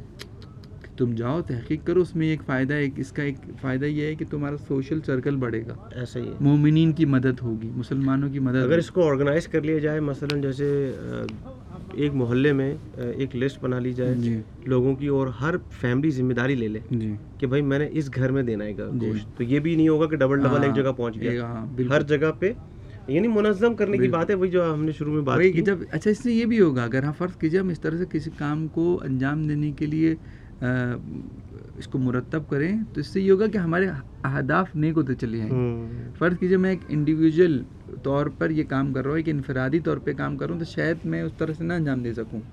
لیکن جب میں آپس میں ہم آہنگی کے ساتھ مشاورت کے ساتھ یہ کام کریں گے تو اس سے میری بھی اس نیت کو تقویت ملے گی اور سامنے والے کو بھی شاید یہ محفوظ جائے, وہ بھی متوجہ ہو اس بات کی جانب کہ ہاں مجھے اس طرح سے کام کرنا چاہیے. تو اس سے الہی ہدف کی ترویج میں مدد ملے گی. صحیح کہہ رہے ہیں آپ, بالکل. اچھا ایک اور چیز ہے کہ اس وقت اجتماعی قربانی کا ایک بڑا سلسلہ ہو گیا. اجتماعی قربانی کوئی بری چیز نہیں ہے, بہت اچھی چیز ہے, لیکن اس میں مختلف اداروں کی دھوکے بازیاں اور ان کے جو پیسے کمانے کا نیا طریقہ جو شروع ہو گیا نا, وہ کمیشن وغیرہ اب رکھنے لگے ہیں اور لوگوں کو, مجھے کچھ دوستوں نے یہ بتایا ہے کہ یہ بھی ایک بہت بڑا ایشو ہو گیا. تو اس لیے لوگوں کو یعنی متنبع ہونے کی ضرورت ہے اس معاملے میں, ہوشیار رہیں کہ ہر کس و ناقص کے ادارے میں جو ہے وہ پیسے دے کر اجتماعی قربانی نہ کریں, بلکہ تحقیق کریں. ہر میدان میں تحقیق کرنے کی ضرورت ہے. اسی طریقے سے ایک بہت بڑا مسئلہ یہ ہے کہ جھوٹ بول کر ناقص جانوروں کی فروخت ہو رہی ہے, بہت زیادہ ہے. یعنی وہ کان کٹے ہوئے ہیں, کسی کے سینگ ٹوٹا ہوا ہے, ایسے تو بہت ہم نے دیکھا ہے. میرے خیال سے وہ 2 دانت 4 دانت کے جو مسائل ہیں وہ بھی نہیں بتائے جاتے صحیح طریقے سے. تو اب جب وہ قربانی کا جانور کہ جس کی شرائط پروردگار معین کر چکا ہے, بتا چکا ہے کہ بھائی یہ شرائط ہونی چاہیے, تو وہ جب نہیں ہو رہی تو وہ قربانی ٹیکنیکلی اپنے اندر ناقص ہے نا, جی نقص ہے اس کے اندر, تو وہ کیسے قبول ہوگی. اچھا ایک بہت بڑا مسئلہ, میں بچپن سے یہ ہمارے گھر کا بھی مسئلہ ہے, ہر جگہ کا مسئلہ ہے کہ یعنی جانور کے اندر کچھ چیزیں وہ ہوتی ہیں کہ جو بالکل ذبح کرنے کے بعد جیسے صاف ستھرا جو گوشت ہوتا ہے وہ تو آپ کھا ہی سکتے ہیں, مگر کچھ مکروہ اعضاء ہوتے ہیں جیسے کہ گردے, کلیجی وغیرہ اس طرح کی چیزیں. مجھے حیرت یہ ہے کہ ہمارے سب سے پہلا کھانا جو ہے نا وہ انہی مکرو کھانوں کا بنتا ہے, اور یہ کہہ کے کہ کلیجی کا سالن بن رہا ہے جناب والا. اور مجھے نہیں پتا آپ کیا ایسا ہوتا ہے کہ نہیں, لیکن میں نے بہت گھروں میں دیکھا ہے بر صغیر میں. یہ ایک بہت بڑا مسئلہ ہے, اس سے بچنے کی ضرورت ہے. جی اچھا یہ بالکل آپ ٹھیک کہہ رہے ہیں. ویسے تو کلیجی کھانا مکرو ہے, کراہیت رکھتا ہے. اس پہ میں نے تحقیق نہیں کی, چلے کہ موضوع مل گیا تحقیق کا, کہ جو سنا ہے ہم نے بچپن سے سنتے چلے آ رہے ہیں, اب تک اس کو عملی طور پہ تحقیق کرنے کا موقع نہیں ملا. یہ کہ اب کہتے تھے کہ بھائی مستحب ہے کہ سب سے پہلے قربانی کے جانور کی کلیجی کھائی جائے. کیا حدیثوں میں میں نے تو کوئی اب یہاں یہ بالکل یہ کہہ رہا ہوں سنا ہے, اب تک خود جو ہے بنفس نفیس اس کی تحقیق نہیں تحقیق ہونی چاہیے اس پہ. تو اچھا ہے کہ موضوع مل گیا, اس پہ تحقیق انشاءاللہ تعالیٰ کر کے کسی نتیجے تک پہنچیں گے. سنا کرتے تھے کہ بھائی, کیونکہ اچھا دیکھیں سننا ایک الگ بات ہے محسن بھائی, لیکن دیکھیں نا یہ تو ہمارے لیے طے ہے نا کہ یہ مکروہ ہے. جی یہ حصہ ایک جانور کے اندر مکروہ یعنی کرایت رکھتا ہے. کھا تو سکتے ہیں, کھانے کا کوئی عذاب نہیں ہے, لیکن نہ کھائیں تو ثواب ہوگا, یہ تو ہے نا اپنی جگہ بات. تو اسی طرح بہت سارے سے پھیپڑے ہیں یا میرے خیال سے اور بہت ساری دیگر جو چیزیں جو نہیں کھانی چاہیے, جیسے مغز ہے, جیسے مغز ہے, اب زبان ہے اور نہیں معلوم, لیکن لوگ اسی پر چٹخارے جو ہوتے ہیں نا وہیں پر ہی ٹوٹ رہے ہوتے ہیں, سارے چھوڑتے کچھ نہیں چھوڑ رہے. یہ ایک میرا کہنے کا مقصد ہے. جی ان چیزوں پہ کہتے ہیں کہ کچھ چیزیں ایسی جو واقعاً مستحب کو دی جائیں, مستحب کو دی جائیں, جیسے کہتے ہیں پائے, حیوان کے پائے, سری, اور کچھ چیزیں ایسی ہیں جو کہتے ہیں مستحق کو دو, کچھ چیزیں ایسی جو مستحق کو دو. اب ہمارے سب سے پہلے پائے چھپائے جاتے ہیں. ہاں بھائی ہمارے دوست کہہ رہے تھے کہ بعض لوگ کہتے ہیں کہ میری اماں کو پائے پسند ہے اور میرے جو ہمارے جو چھوٹے بہن بھائی ہیں ان کو جو سیری پسند ہے, تو پورا کا پورا وہ سیٹ ہو جاتا ہے معاملہ ذبح ہونے کے بعد جانور کے. اچھا ایک بہت بڑا اور مسئلہ وہ یہ کہ ظاہر ہے اس میں سرکاری معاملات سے لے کے انفرادی سب کچھ ہی ہے, یعنی اخلاقیات بھی لوگوں میں اب مائنس ہو گئی ہیں, چلی گئی ہیں لوگوں کی, کہ ذبح کرنے کے بعد اوجھڑی, خون, سب کچھ. بالکل یہ ایک بہت بڑا مسئلہ ہے, گلی محلے میں پڑا ہوا ہوتا ہے اور پڑا رہتا ہے کئی کئی ہفتوں تک, تعفن اٹھتا ہے, اس سے کتنی بیماری پھیلتی ہے ہمیں اندازہ نہیں. اب تو ہم ایسے معاشرے میں رہ رہے ہیں پاکستان میں, خاص طور کراچی کے لوگ, کہ وہ اس قدر مضبوط ہو چکے ہیں وہ گندگی میں رہ رہے گے کہ یعنی سوچیں ایک لاش سڑ رہی ہے. جی جی جی لاش سڑ رہی ہے, ٹھیک ہے. ایک جو گائے کا میدا پڑا ہوا ہے تو وہ ایک ایسی چیز ہے کہ اس کے اندر خود کتنے مضر ہے, اس کی انتڑیاں اور ساری چیزیں ہیں وہ سڑ رہی ہے. ہم اس معاشرے میں گھوم رہے ہیں, کہیں اور ہو تو پتہ نہیں لوگ جو ہے نا وہ ان کو کتنی بیماریاں ہوں, بیچارے وہیں بے ہوش ہو کے مر جائیں. لیکن ہمارے یہاں لوگ باہر خدا نے شاید ان کو طاقت دی ہے, قوت دی تو زندہ ہے. اسلام کتنی تاکید کرتا ہے, حدیث النظافت من الایمان, یعنی صفائی نصف ایمان. جی صفائی نصف ایمان, یعنی حدیث یہ کہتی ہے النظافت من الایمان, جی جبکہ ہم لوگ ترجمہ کرتے ہیں نصف ایمان ہے, شاید کوئی دوسری حدیث ہو, لیکن کہا جا رہا ہے کہ صفائی ایمان میں سے ہے بھائی, جزء ایمان ہے, جزء ایمان ہے. تم کتنی نمازیں پڑھتے رہو, اگر صاف تر نہیں ہو تو تمہارا ایمان مکمل نہیں ہے. اور یہ صرف انفرادی نہیں ہے کہ خود عطر لگا کے صاف ستھرے ہو کے آپ نے جو ہے وہ کرتا پاجامہ پہن لیا یا کرتا شلوار پہن کے کھڑے ہو گئے, نہیں. باقی آپ گٹر کے پانی میں تو جو رکھی ہوئی اینٹیں ہیں ان پہ پھلانگتے ہوئے آپ مسجد کی طرف جا رہے ہیں. میں نے دیکھا یہ صورت حال بھی دیکھی. ہمارے تو لوگ آلٹرنیٹ بنا لیتے نا, نہیں بھائی, معاشرے کو, اپنے محلے کو, اپنے گھر کو, اپنے اطراف کے پوری جو محیط ہے اس کو صاف ستھرا رکھنا تمہاری ذمہ داری ہے, سب کی ذمہ داری ہے. اب افسوس کے ساتھ یعنی دیکھنے کو ملتا ہے, بہت زیادہ احساس ہوتا ہے پہلے کی بنسبت. پہلے بھی ہوتا تھا لیکن اب اور زیادہ احساس ہوتا ہے, کیونکہ اب ہم ایسی جگہ رہ رہے ہیں خدا کے فضل و کرم سے کہ ہمیں ایک سسٹم نظر آتا ہے, ہر چیز میں ایک سسٹم ہے. تو ضابطہ ہم جب اپنے ملک کی طرف دیکھتے تو بہت افسوس ہوتا ہے کہ پچھلے 2-3 سالوں سے پاکستان میں اور بالاخص کراچی میں بقرعید کے موسم میں بارشیں ہو رہی ہیں. جی تو پچھلے سال یا پچھلے سال کسی نے تصویر بھیجی تھی یا شاید فیس بک پہ دیکھی تھی کہیں, خونی دریا, جی, کہ یعنی گلی کے باہر جو ہے وہ اچھا بنگلہ یعنی اچھی سوسائٹی ہے, بڑی, کوئی چھوٹا محلہ نہیں ہے کہ جس کو ہم بولیں بھائی 80-120 گز کے گھر ہیں, نہیں, اچھے بڑے گھر والے لوگ گلی کے باہر پانی جمائے اور بالکل گیٹ کے ساتھ انہوں نے حیوان کاٹا, یعنی وہ گائیں کٹی ہوئی اور اس کا خون اسی پانی میں ملا ہوا ہے, یعنی وہ لال دریا بن گیا, سرخ دریا بن گیا, وہ دریا کی معراج ہو گئی ہے, جی, اور وہ بالکل سرخ ہوا ہے, اس میں سے لوگ گزر رہے ہیں اور وہ وہیں پہ اپنا کام کا سارا تمام ہو, یعنی اب وہ حس ختم ہو چکی ہے انسان میں, ایک بے حسی تاری ہے اس وقت. سوچیں اب یہ قربت اللہ کی نیت سے کام ہو رہا ہے اور اصلاً دین کے منافق, لوگوں کے حقوق و لباد بالکل کوئی خیال نہیں ہے. اچھا ایک اور مسئلہ وہ بھی بیان کرتے چلیں کہ ہر ایرا غیرہ نتھو خیرہ جو ہے پیسے کمانے کے چکر میں قصائی بن جاتا ہے, یعنی جسے ذبح کرنا بھی نہیں آتا یا دینی و فقہی معلومات سے بھی وہ ناشنا ہوتا ہے. بالکل اکثر کتنے موارد ایسے آئے ہیں کہ خاص طور پہ ہمارے تشیعوں میں ایک اس کی شرط یہ ہے, خاص طور پہ بکرے میں معلوم ہو جاتا ہے جب چھوٹا جانور آپ ذبح کرتے ہیں کہ جب آپ چھری پھیریں تو یہ زبان تک نہیں جانی چاہیے, کیونکہ یہ قصائی کیا کرتے ہیں, یا اناڑی قصائی یا ویسے قصائی کے گوشت بچانے کے لیے یعنی نرخرے سے ایسے کاٹتے ہیں چھری کہ وہ زبان تک چلی جاتی ہے. اچھا اس سے جانور حرام ہو جاتا ہے, یہ شرعی حکم ہے کہ جب آپ چھری پھیرتے ہیں تھوڑی سی نیچے رکھ کے پھیرنی چاہیے کہ وہ زبان تک نہ پہنچے, اور وہ ایسے پھیرتے ہیں کہ وہ زبان تک گہرا کٹ بہت زیادہ قریب سے, یعنی اس کی گردن کے قریب سے کاٹنے اتنا کہ وہ کاٹتا ہوا وہ اس کی زبان تک پہنچ جاتا ہے. کہتے ہیں جہاں زبان تک پہنچا یہ جانور حرام ہو گیا, آپ کی قربانی گئی, ضائع ہو گئی, جس کو آپ دیں گے اس کو آپ حرام گوشت دے رہے, تو اس کی طرف بالکل توجہ نہیں. اچھا مزے کی بات یہ ہے کہ آپ یہ سوچیں کہ ایک بندہ جو حرام پیسے سے ایک ایسا جانور لے کر آیا ہوگا جس جو اس میں نقص بھی ہو, اس کا سینگ ٹوٹا ہوا ہو اور اس میں 10 مسئلے ہوں, اور پھر اس کا ذبح بھی غلط ہو جائے, تو یہ تو پھر حرام کے بھی معراج ہو گئی ہے. اب جیسے ایک اچھی طرح یاد ہے, ایک دفعہ ہمارے گھر میں ہی ایک مشترکہ ایک قربانی ہوئی, اس میں جو قصائی آیا جب اس نے گوشت بنانا شروع کیا تو ہمارے امو نے پوچھا, وہ تھوڑا ان کو تھی آگاہی, تو کہنے لگے بھائی تم کیا کرتے ہو, کہنے لگا میں گارمنٹس میں جاب کرتا ہوں, یعنی اصلی جاب ہے گورنمنٹس کی, اس کی گارمنٹس فیکٹری میں جاب کرتا ہے, وہ بیچارہ وہ سیزنل قصائی بنا ہے. بتائیے یہ ان ساری چیزوں کا ڈسکس کرنے کا مقصد یہ ہے کہ چلے اگر آشنائی ہو تو مسئلہ نہیں ہے, آشنائی ہو تو مسئلہ نہیں ہے, لیکن اس کو وہ سیزنل ہے, وہ جیسے ہم نے کہا نا ہر ایرا غیرہ, تو اس کی طرف نشاندہی کرانے کا مقصد ہے کہ ہمارے پاس ایک نظام ہونا چاہیے. بے شک ہم کب تک ایسے چلاتے رہیں گے, یعنی سالوں گزر گئے, ہم نے بچپن سے لے کے آج تک, ہماری آج سے کوئی 10 سال پہلے یا 8 تقریباً 10 سال کے قریب پہلے جو ہے نا ایک جگہ پہ ایک جماعت کا ہم نے سسٹم دیکھا تھا, بھلے ہمارے ان سے کتنے اختلافات رہے, غیر مذہب کی ایک سیاسی تنظیم تھی جماعت اسلامی کا. میں نے کراچی میں سلاٹر ہاؤس دیکھا تھا,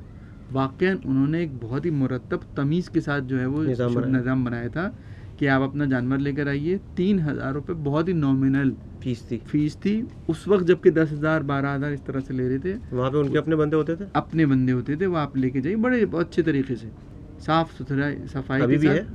اب نہیں معلوم کہ وہ جانور کو کاٹیں گے, اس کی کھال اترے گی اور اس کا پیسز ہو کے آپ کو ہینڈ اوور کر دیں. آپ صرف تھیلی میں اپنا گوشت لے کر آ جائیے, نہ آپ کا محلہ گندا ہوگا, نہ آپ کی گلی گندی ہوگی, نہ آپ کے گھر میں جو ہے وہ مشکلات پیدا. واہ اچھا, میرے ایک دوست سے بات ہو رہی تھی تو یہ بھی ایک بہرحال اب ایک مسئلہ ہو گیا ہے کہ لوگ ایک تو بعض علاقے ایسے ہیں کہ جن میں پتلی پتلی گلیاں ہیں یا زیادہ جگہ نہیں ہے, یا جانوروں کو رکھنے کے لیے اب کوئی بیل لے کر آ گیا مثلاً, گھر خود اس کا بیچارے کا 80 گز کا ہے تو وہ بیل رکھے یا خود بیٹھے گھر کے اندر, تو اب وہ مشکل یہ ہے کہ اب وہ بیل کہاں رکھیں. تو اب کیا ہوتا ہے کہ وہ راستوں میں کھڑا کر دیتے ہیں گلیوں میں, اب وہاں گاڑیاں نہیں گزر سکتی, وہاں موٹر سائیکل نہیں, کیونکہ وہ بعض اوقات بیل لات بھی تو مار دیتی ہے جی, وہ گلیاں بند ہوتی ہیں. ہمارے تو لوگ اتنے عقیدت مند ہیں کہ وہ اگر کچھ ایسا پڑے تو خود باہر سوئیں گے گلی میں, بیل کو اندر باندھ دیں گے. ہاں یہ بالکل اخلاقی مسئلے ہیں, یعنی آپ نے راستے بند کر دیے جی. اب آپ راستے بند کرنے کے بعد جو ہیں وہ ماشاء اللہ قربانی کرنا چاہ رہے ہیں خدا کے لیے, لیکن آپ لوگوں کے حقوق جو غصب کر رہے ہیں, یعنی لوگ گزر نہیں پا رہے گلیوں سے. اب ہم دیکھیں کہ ہم اس قربانی کر رہے ہیں خدا کی قرب کی نیت سے, لیکن ہم نے دوسروں کی تمام حقوق کو قربان کر دیا. بالکل ایسے ہی ذبح کر دیا. ہاں ایسے ہی حقوق تو ذبح ہو گئے نا یہاں پہ سارے. اچھا, ہم شروع میں بات کی تھی نا کہ آپ جو کہہ رہے تھے کہ کھالوں کا جو مسئلہ تھا, جیسے یہ بھی ایک بڑا مسئلہ ہے کراچی میں تو بالخصوص رہا ہے. بالکل, کہ کھالوں کی چھینا جھپٹی, زبردستی گن پوائنٹ پہ چھین لینا, اور باقاعدہ سیاسی جماعتوں کا ایک حساب کتاب رہا ہے کہ وہ چھین لیا کرتے تھے, اور نہ دو تو اس کی الگ دشمنی اور بدماشی اور سب چیزیں. اچھا, ابھی ایک بالکل جو پرسوں رات ہی میری دوست سے بات ہو رہی تھی, تو اب ظاہر ہے کہ منڈیاں جو ہیں وہ تو کھلی ہوئی ہیں جی, تو جو لوگ رات کو 12-1 بجے جا رہے ہیں تو وہ بیچارے جو پیسے کیش لے کے جاتے تھے وہ راستے میں لوٹ جاتے ہیں, اب وہ خالی ہاتھ واپس آ رہے ہیں. یہ تو ظاہر ہے ایک امنیت کا مسئلہ ہے, لیکن بہرحال قوم کے ملت کے لحاظ سے ایک عوامی مسئلہ اور اخلاقی مسئلہ بھی ہے کہ بھائی عید قربان جیسا مسئلہ ہے, اور اس میں بھی آپ کی چوریاں جو ہیں اس سے آپ باز نہیں آ رہے. صحیح بات, یعنی ابھی بھی چوری ڈاکے بلکہ عروج پر ہی ہو گئے, عروج پر بڑھ جاتے ہیں نا ہمارے یہاں, بڑھ جاتے ہیں. پتہ چل گیا کہ بس اب لوگوں کے پاس ایک سلسلہ ہے خریدنے کا جانور, تو یہ پیسے بھی اس سے لوٹ لو. اچھا, مزے کی بات ہے کہ کتنے لوگ جھوٹ بول کے جاتے ہیں. فرض کیجیے آفس جا رہے ہیں کہ جا رہے ہیں منڈی, آفس سے جھوٹ لے لی کہ بھائی امی بیمار ہے.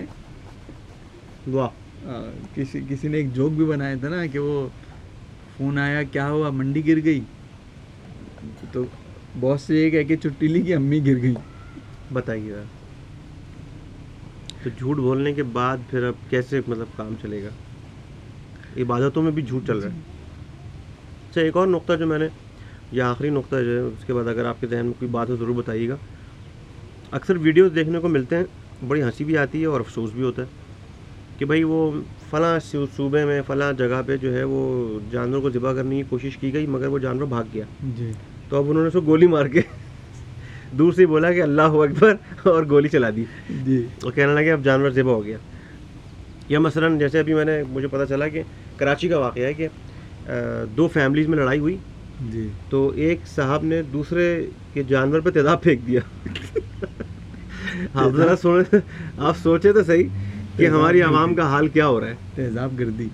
ہاں, اب دیکھیں اس میں کہاں خلوص رہا, حسد اور جلن یہاں پہنچی کہ انہوں نے جو ہے وہ دوسرے کے جانور پہ تیزاب پھینک دیا تاکہ وہ, یعنی دشمن پہ بھی نہیں پھینکا, اس کے جانور پہ پھینک دیا. مطلب خیر دشمن پہ پھینکنا پہ بھی برا ہی ہوتا, لیکن یہ کہ بہرحال یہ کون, مطلب مجھے واقعی بہت افسوس ہوتا ہے کہ ہم کس زمانے میں, کس مقام میں, کس معاشرے میں زندگی گزار رہے ہیں کہ جہاں پر تعلیمات اسلامی کا صرف ڈھونگ ہے.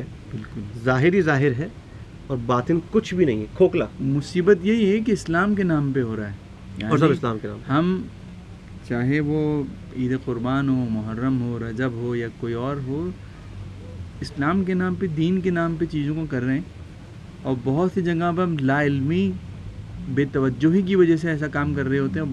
بعض جگہ پہ دکھاوے اور دانستہ طور پہ کرتے ہیں, دین کے نام پر ہم تمام چیزیں کر رہے ہوتے ہیں. فرض کیجیے, اچھا اس میں بہت ساری چیزیں لا علمی ہیں, لوگوں کو پتہ ہی نہیں ہے جی, لوگوں کو یہ نہیں پتہ کہ بھائی ذبح کرتے وقت جو ہے وہ حیوان کو جانور کو قبلہ رخ کرنا ضروری ہے. جی جی ٹھیک ہے. لوگوں کو یہ نہیں پتا, لوگ یہ نہیں پوچھتے وہ جو قصائی آیا وہ مسلمان ہے بھی یا نہیں. بالکل ٹھیک ہے, یہ بھی ضروری ہے. اب اس کو پکڑ کیونکہ وہ سستا مل رہا تھا اس کو لیا, یا کوئی نہیں مل رہا تھا تو اسی کو لیا انہوں نے, ان کو قربان اس سے جو ہے قربانی کرایا. گارمنٹ فیکٹری کے ورکر کو لیا ہے وہ, اس نے جو ہے وہ گائے کاٹ دی آپ کی. یا پھر بعض اوقات تو میں نے یہ بھی سنا ہے کہ جو محلے کا نائی ہوتا ہے نا وہ بھی اس سیزن میں قصائی بن جاتا ہے. یہ ساری چیزیں اس کی طرف ہمیں توجہ. اور سب سے میں ایک چیز کہنا چاہوں گا کہ دیکھیں یہ عید قربان, عید کا کوئی بھی دن ہو, کوئی بھی عید ہو ہماری, جیسے کہ چار عیدیں روایات میں بیان ہوئیں, روز جمعہ, روز عید الفطر, عید الاضحیٰ اور غدیر, یہ چار عیدیں ہیں ہماری. تو پروردگار نے ان کو کسی نہ کسی ہدف کے تحت رکھا ہے, ان کے لیے جو اہتمام کیا گیا ہے اس کا ایک ہدف ہے. اب جیسے ہم عید الفطر کی نماز میں, عید اضحیٰ کی نماز میں ہم ایک دعا پڑھتے ہیں قنوت میں, اللہم بحق ھذا الیوم الذی جعلتہ للمسلمین عیدا, پروردگار تجھے اس دن کا واسطہ کہ جس کو تو نے مسلمانوں کے لیے عید قرار دیا. پھر اس کے بعد کہتے ہیں ولی محمد صلی اللہ علیہ وآلہ, یعنی پہلے پروردگار کو اس قنوت میں نماز کی ہم اس دن کا واسطہ دیتے ہیں, پھر ہم آتے ہیں اہل بیت علیہ السلام کا واسطہ دیتے ہیں. اور وہ عید بھی یہ کہ ہم پلٹ رہے ہیں پروردگار کی. جب یہ اتنا اہم دن ہے تو اس کا کوئی نہ کوئی ہدف تو ہے. پاکیزگی ہمیں اس کی طرف متوجہ ہونا ضروری ہے, ہمیں اس کو سمجھنے کی ضرورت ہے اور اس پہ عمل کرنے کی ضرورت ہے. پروردگار ہم سب کو توفیق دے کہ ہم اس کو سمجھ سکیں اور عمل کر سکیں.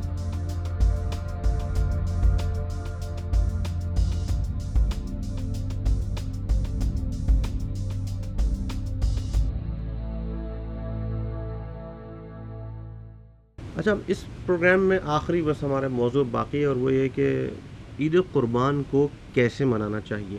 ظاہر ہے کہ ہم پوری گفتگو میں یہی باتیں رہی ہیں, لیکن یہ کہ اختصار کے ساتھ انشاءاللہ چند نکات کی صورت میں. جیسے پہلا نقطہ, یہ سب سے اہم نقطہ یہ کہ قربت خدا ہمارا ہدف رہنا چاہیے. یعنی ہم اللہ کی طرف اپنی قربانی کو بھیج رہے ہیں, اللہ کے لیے بھیج رہے ہیں اور اللہ کے لیے سارے کام کر رہے ہیں. یہ قربت خدا سب سے اہم چیز ہے. دوسری چیز یہ کہ دوسروں کے درد و غم کو سمجھنا, غربا کی بھوک کو احساس کرنا. یعنی مثلا رمضان کی جو عبادت ہے روزہ, وہ کیوں ہے؟ دوسروں کے بالکل دکھ کو سمجھنے کی. روایت میں نا کہ روزے کو پروردگار نے اس وجہ سے بھی واجب کرنے کا ایک ہدف یہ بھی ہے کہ صاحب حیثیت افراد, غریب اور مستحق انسان کی ضرورت کو سمجھے. یعنی جب وہ بھوک برداشت کرے گا تو اس کو بھوکے کی بھوک کا احساس ہوگا کہ وہ کیا جھیلتا کیا. تو یعنی ایثار, قربانی, فداکاری, یہ تمام چیزیں جو ہیں اس کا نتائج ہونے چاہیے. اچھا, حقوق سمجھے انسان. یعنی ہمسایوں کے حقوق ہیں, فقراء کے حقوق ہیں اور گھر والوں کے حقوق ہیں. یعنی قربانی کے تقسیم کا جو بالکل پراپر طریقہ جو سیرت محمد والے محمد سے ہمیں ملتا ہے وہ یہ ہے. عدل و عدالت کے ساتھ چلیں اپنی زندگی میں, ہمسایوں, فقراء اور گھر والوں کو صحیح طریقے سے اس قربانی کے جانور کو جو بھی ہم نے ذبح کیا ہے تقسیم کریں. حقوق اللہ, حقوق العباد میں توازن رکھیں.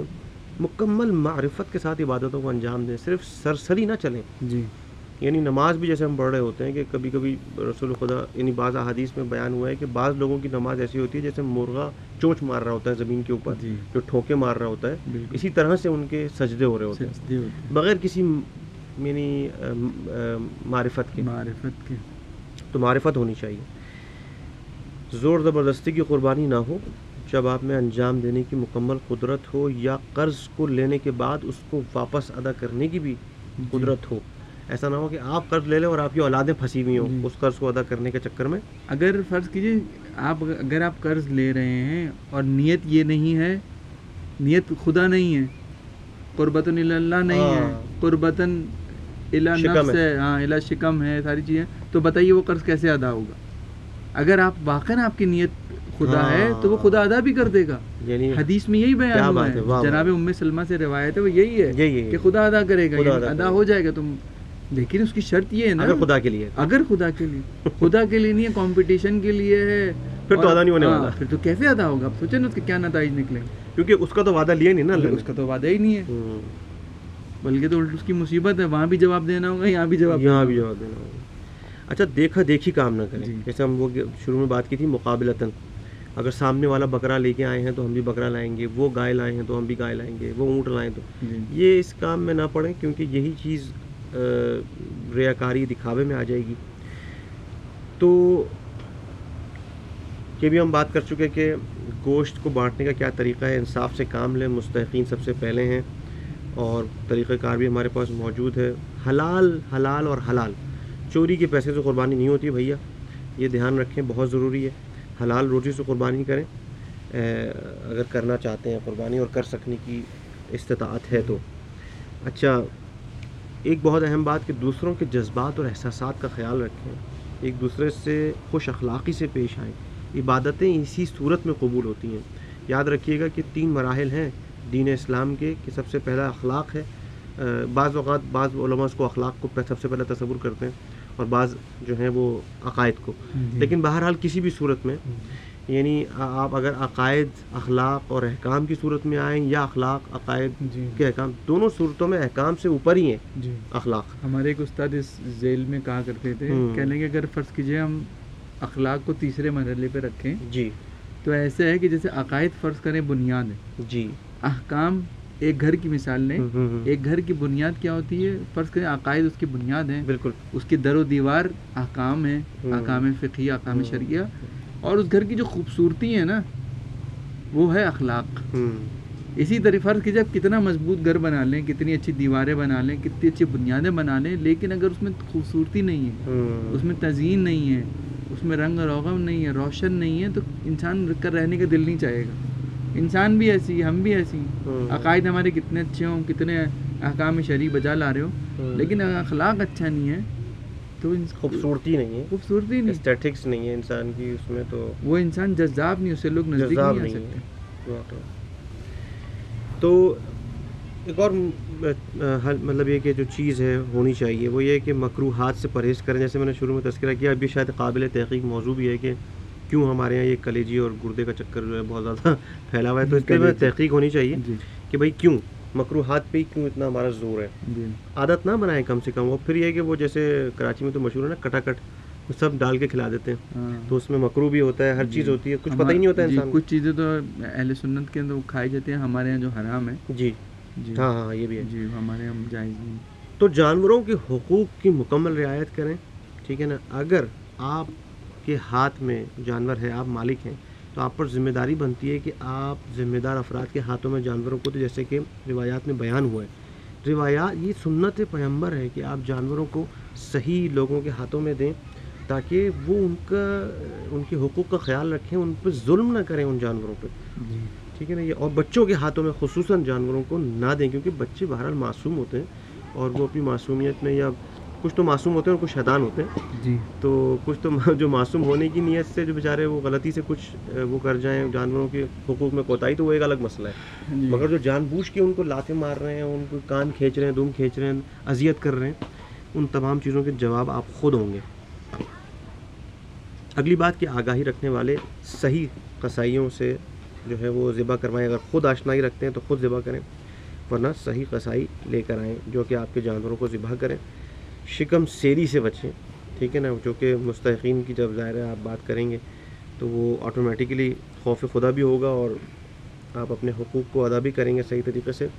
صفائی والا معاملہ کہ ذبح کے بعد خون اور وجوڑی کو بھائی ایسی زمین پہ نہ پھینک دیں, صفائی ستھرائی کا خیال رکھیں, دوسروں کے حقوق کا مکمل خیال رکھیں, ورنہ آپ کی یہ سارے اعمال اور عبادتیں ضائع ہو جائیں گی.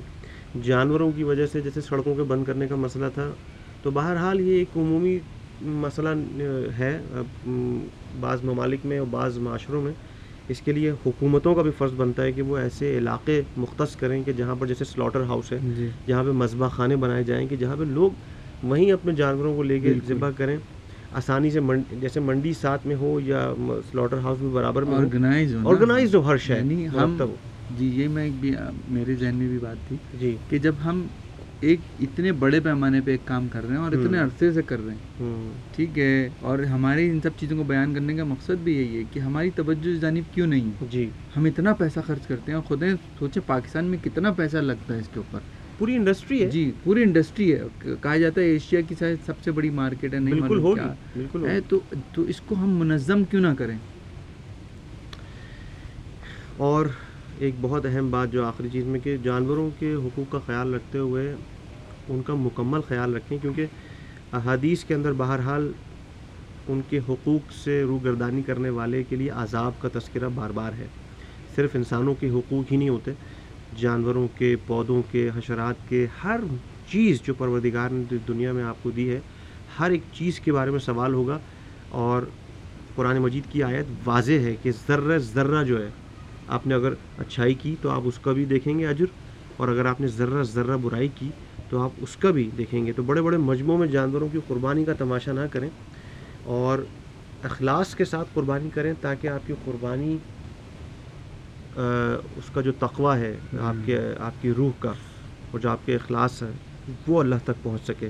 کوئی اور نقطہ موسم بھائی آپ کے ذہن میں ضرور بیان کریں؟ ایک دو بات کہنا چاہوں گا مختصراً۔ پہلے یہ کہ ہم عید قربان کے موقع پر، کیونکہ ایک سنت مؤکدہ ہے، ایسی سنت کی جس کی بہت زیادہ تاکید کی گئی ہے، ہم اس میں اپنی ترجیحات کو دیکھیں، کون سے امور جو ہیں زیادہ ترجیح رکھتے ہیں ان کو دیکھیں۔ فرض کیجئے کہ ہم قربانی کرتے ہیں، ہم یہ قربانی یعنی مختصر کر کے بھی اس سنت کو ادا کر سکتے ہیں، ٹھیک ہے، انسان کے لیے بہتر ہے کہ وہ اچھی سے اچھی چیز خدا کی راہ میں قربان کرے، لیکن فرض کیجئے کہ ہمارے پڑوس میں، ہمارے رشتہ داروں میں، خود اپنے بہن بھائیوں میں کوئی ایسا ہے کہ جو کہ اس وقت مستحق ہے اور لیکن کہہ نہیں سکتا، اور ہم ایک مہنگا جانور خرید کے لا رہے اور اس کو اس وقت ضرورت ہے، سوچیں کہ ہمارے اس عمل سے اس کے دل پہ کیا گزرے گی۔ کہ ایک شخص ہے آپ کے گھر میں کہ جس کے گھر میں پڑوس میں کوئی بیمار ہے کہ جس کو مالی مدد کی ضرورت ہے، کسی کو جہیز کی جمع کرنے کی ضرورت ہے، یا کسی کو بچے کی تعلیم کی ضرورت ہے، پیسوں کی ضرورت ہے، اور ہم ایک بہترین 5 لاکھ کا 6-8 لاکھ کا ہم جو ہے وہ حیوان خرید کے لا رہے ہیں، کہ اس لیے کہ ہم عید پہ قربان کریں گے۔ اگرچہ کہ نیت بھی ہماری خالص ہوئی، تمام چیزیں وہ اپنی جگہ جو شرائط وہ بھی رہیں، لیکن پھر بھی ہم ایک اس پڑوسی کا بھی تو ہم پہ حق ہے، ہم چاہیں تو اس قربانی کو، سنت کو مختصر کر کے بھی انجام دے سکتے ہیں اور اس مومن کی بھی مدد ہو جائے۔ دوسری بات یہ ہے کہ جو میں کہنا چاہوں گا، یہ کلی ہے، ہمارے ہر تمام امور کے لیے ہے، چاہے وہ ہمارا محرم ہو، چاہے وہ ہماری رجب و شعبان کی نظر و نیاز ہو، چاہے وہ بقرعید ہو، ان کو ہم اس طرح سے انجام دیں کہ یہ ہمارے اسلامی شعار جو ہیں ان کا اظہار بھی ہو۔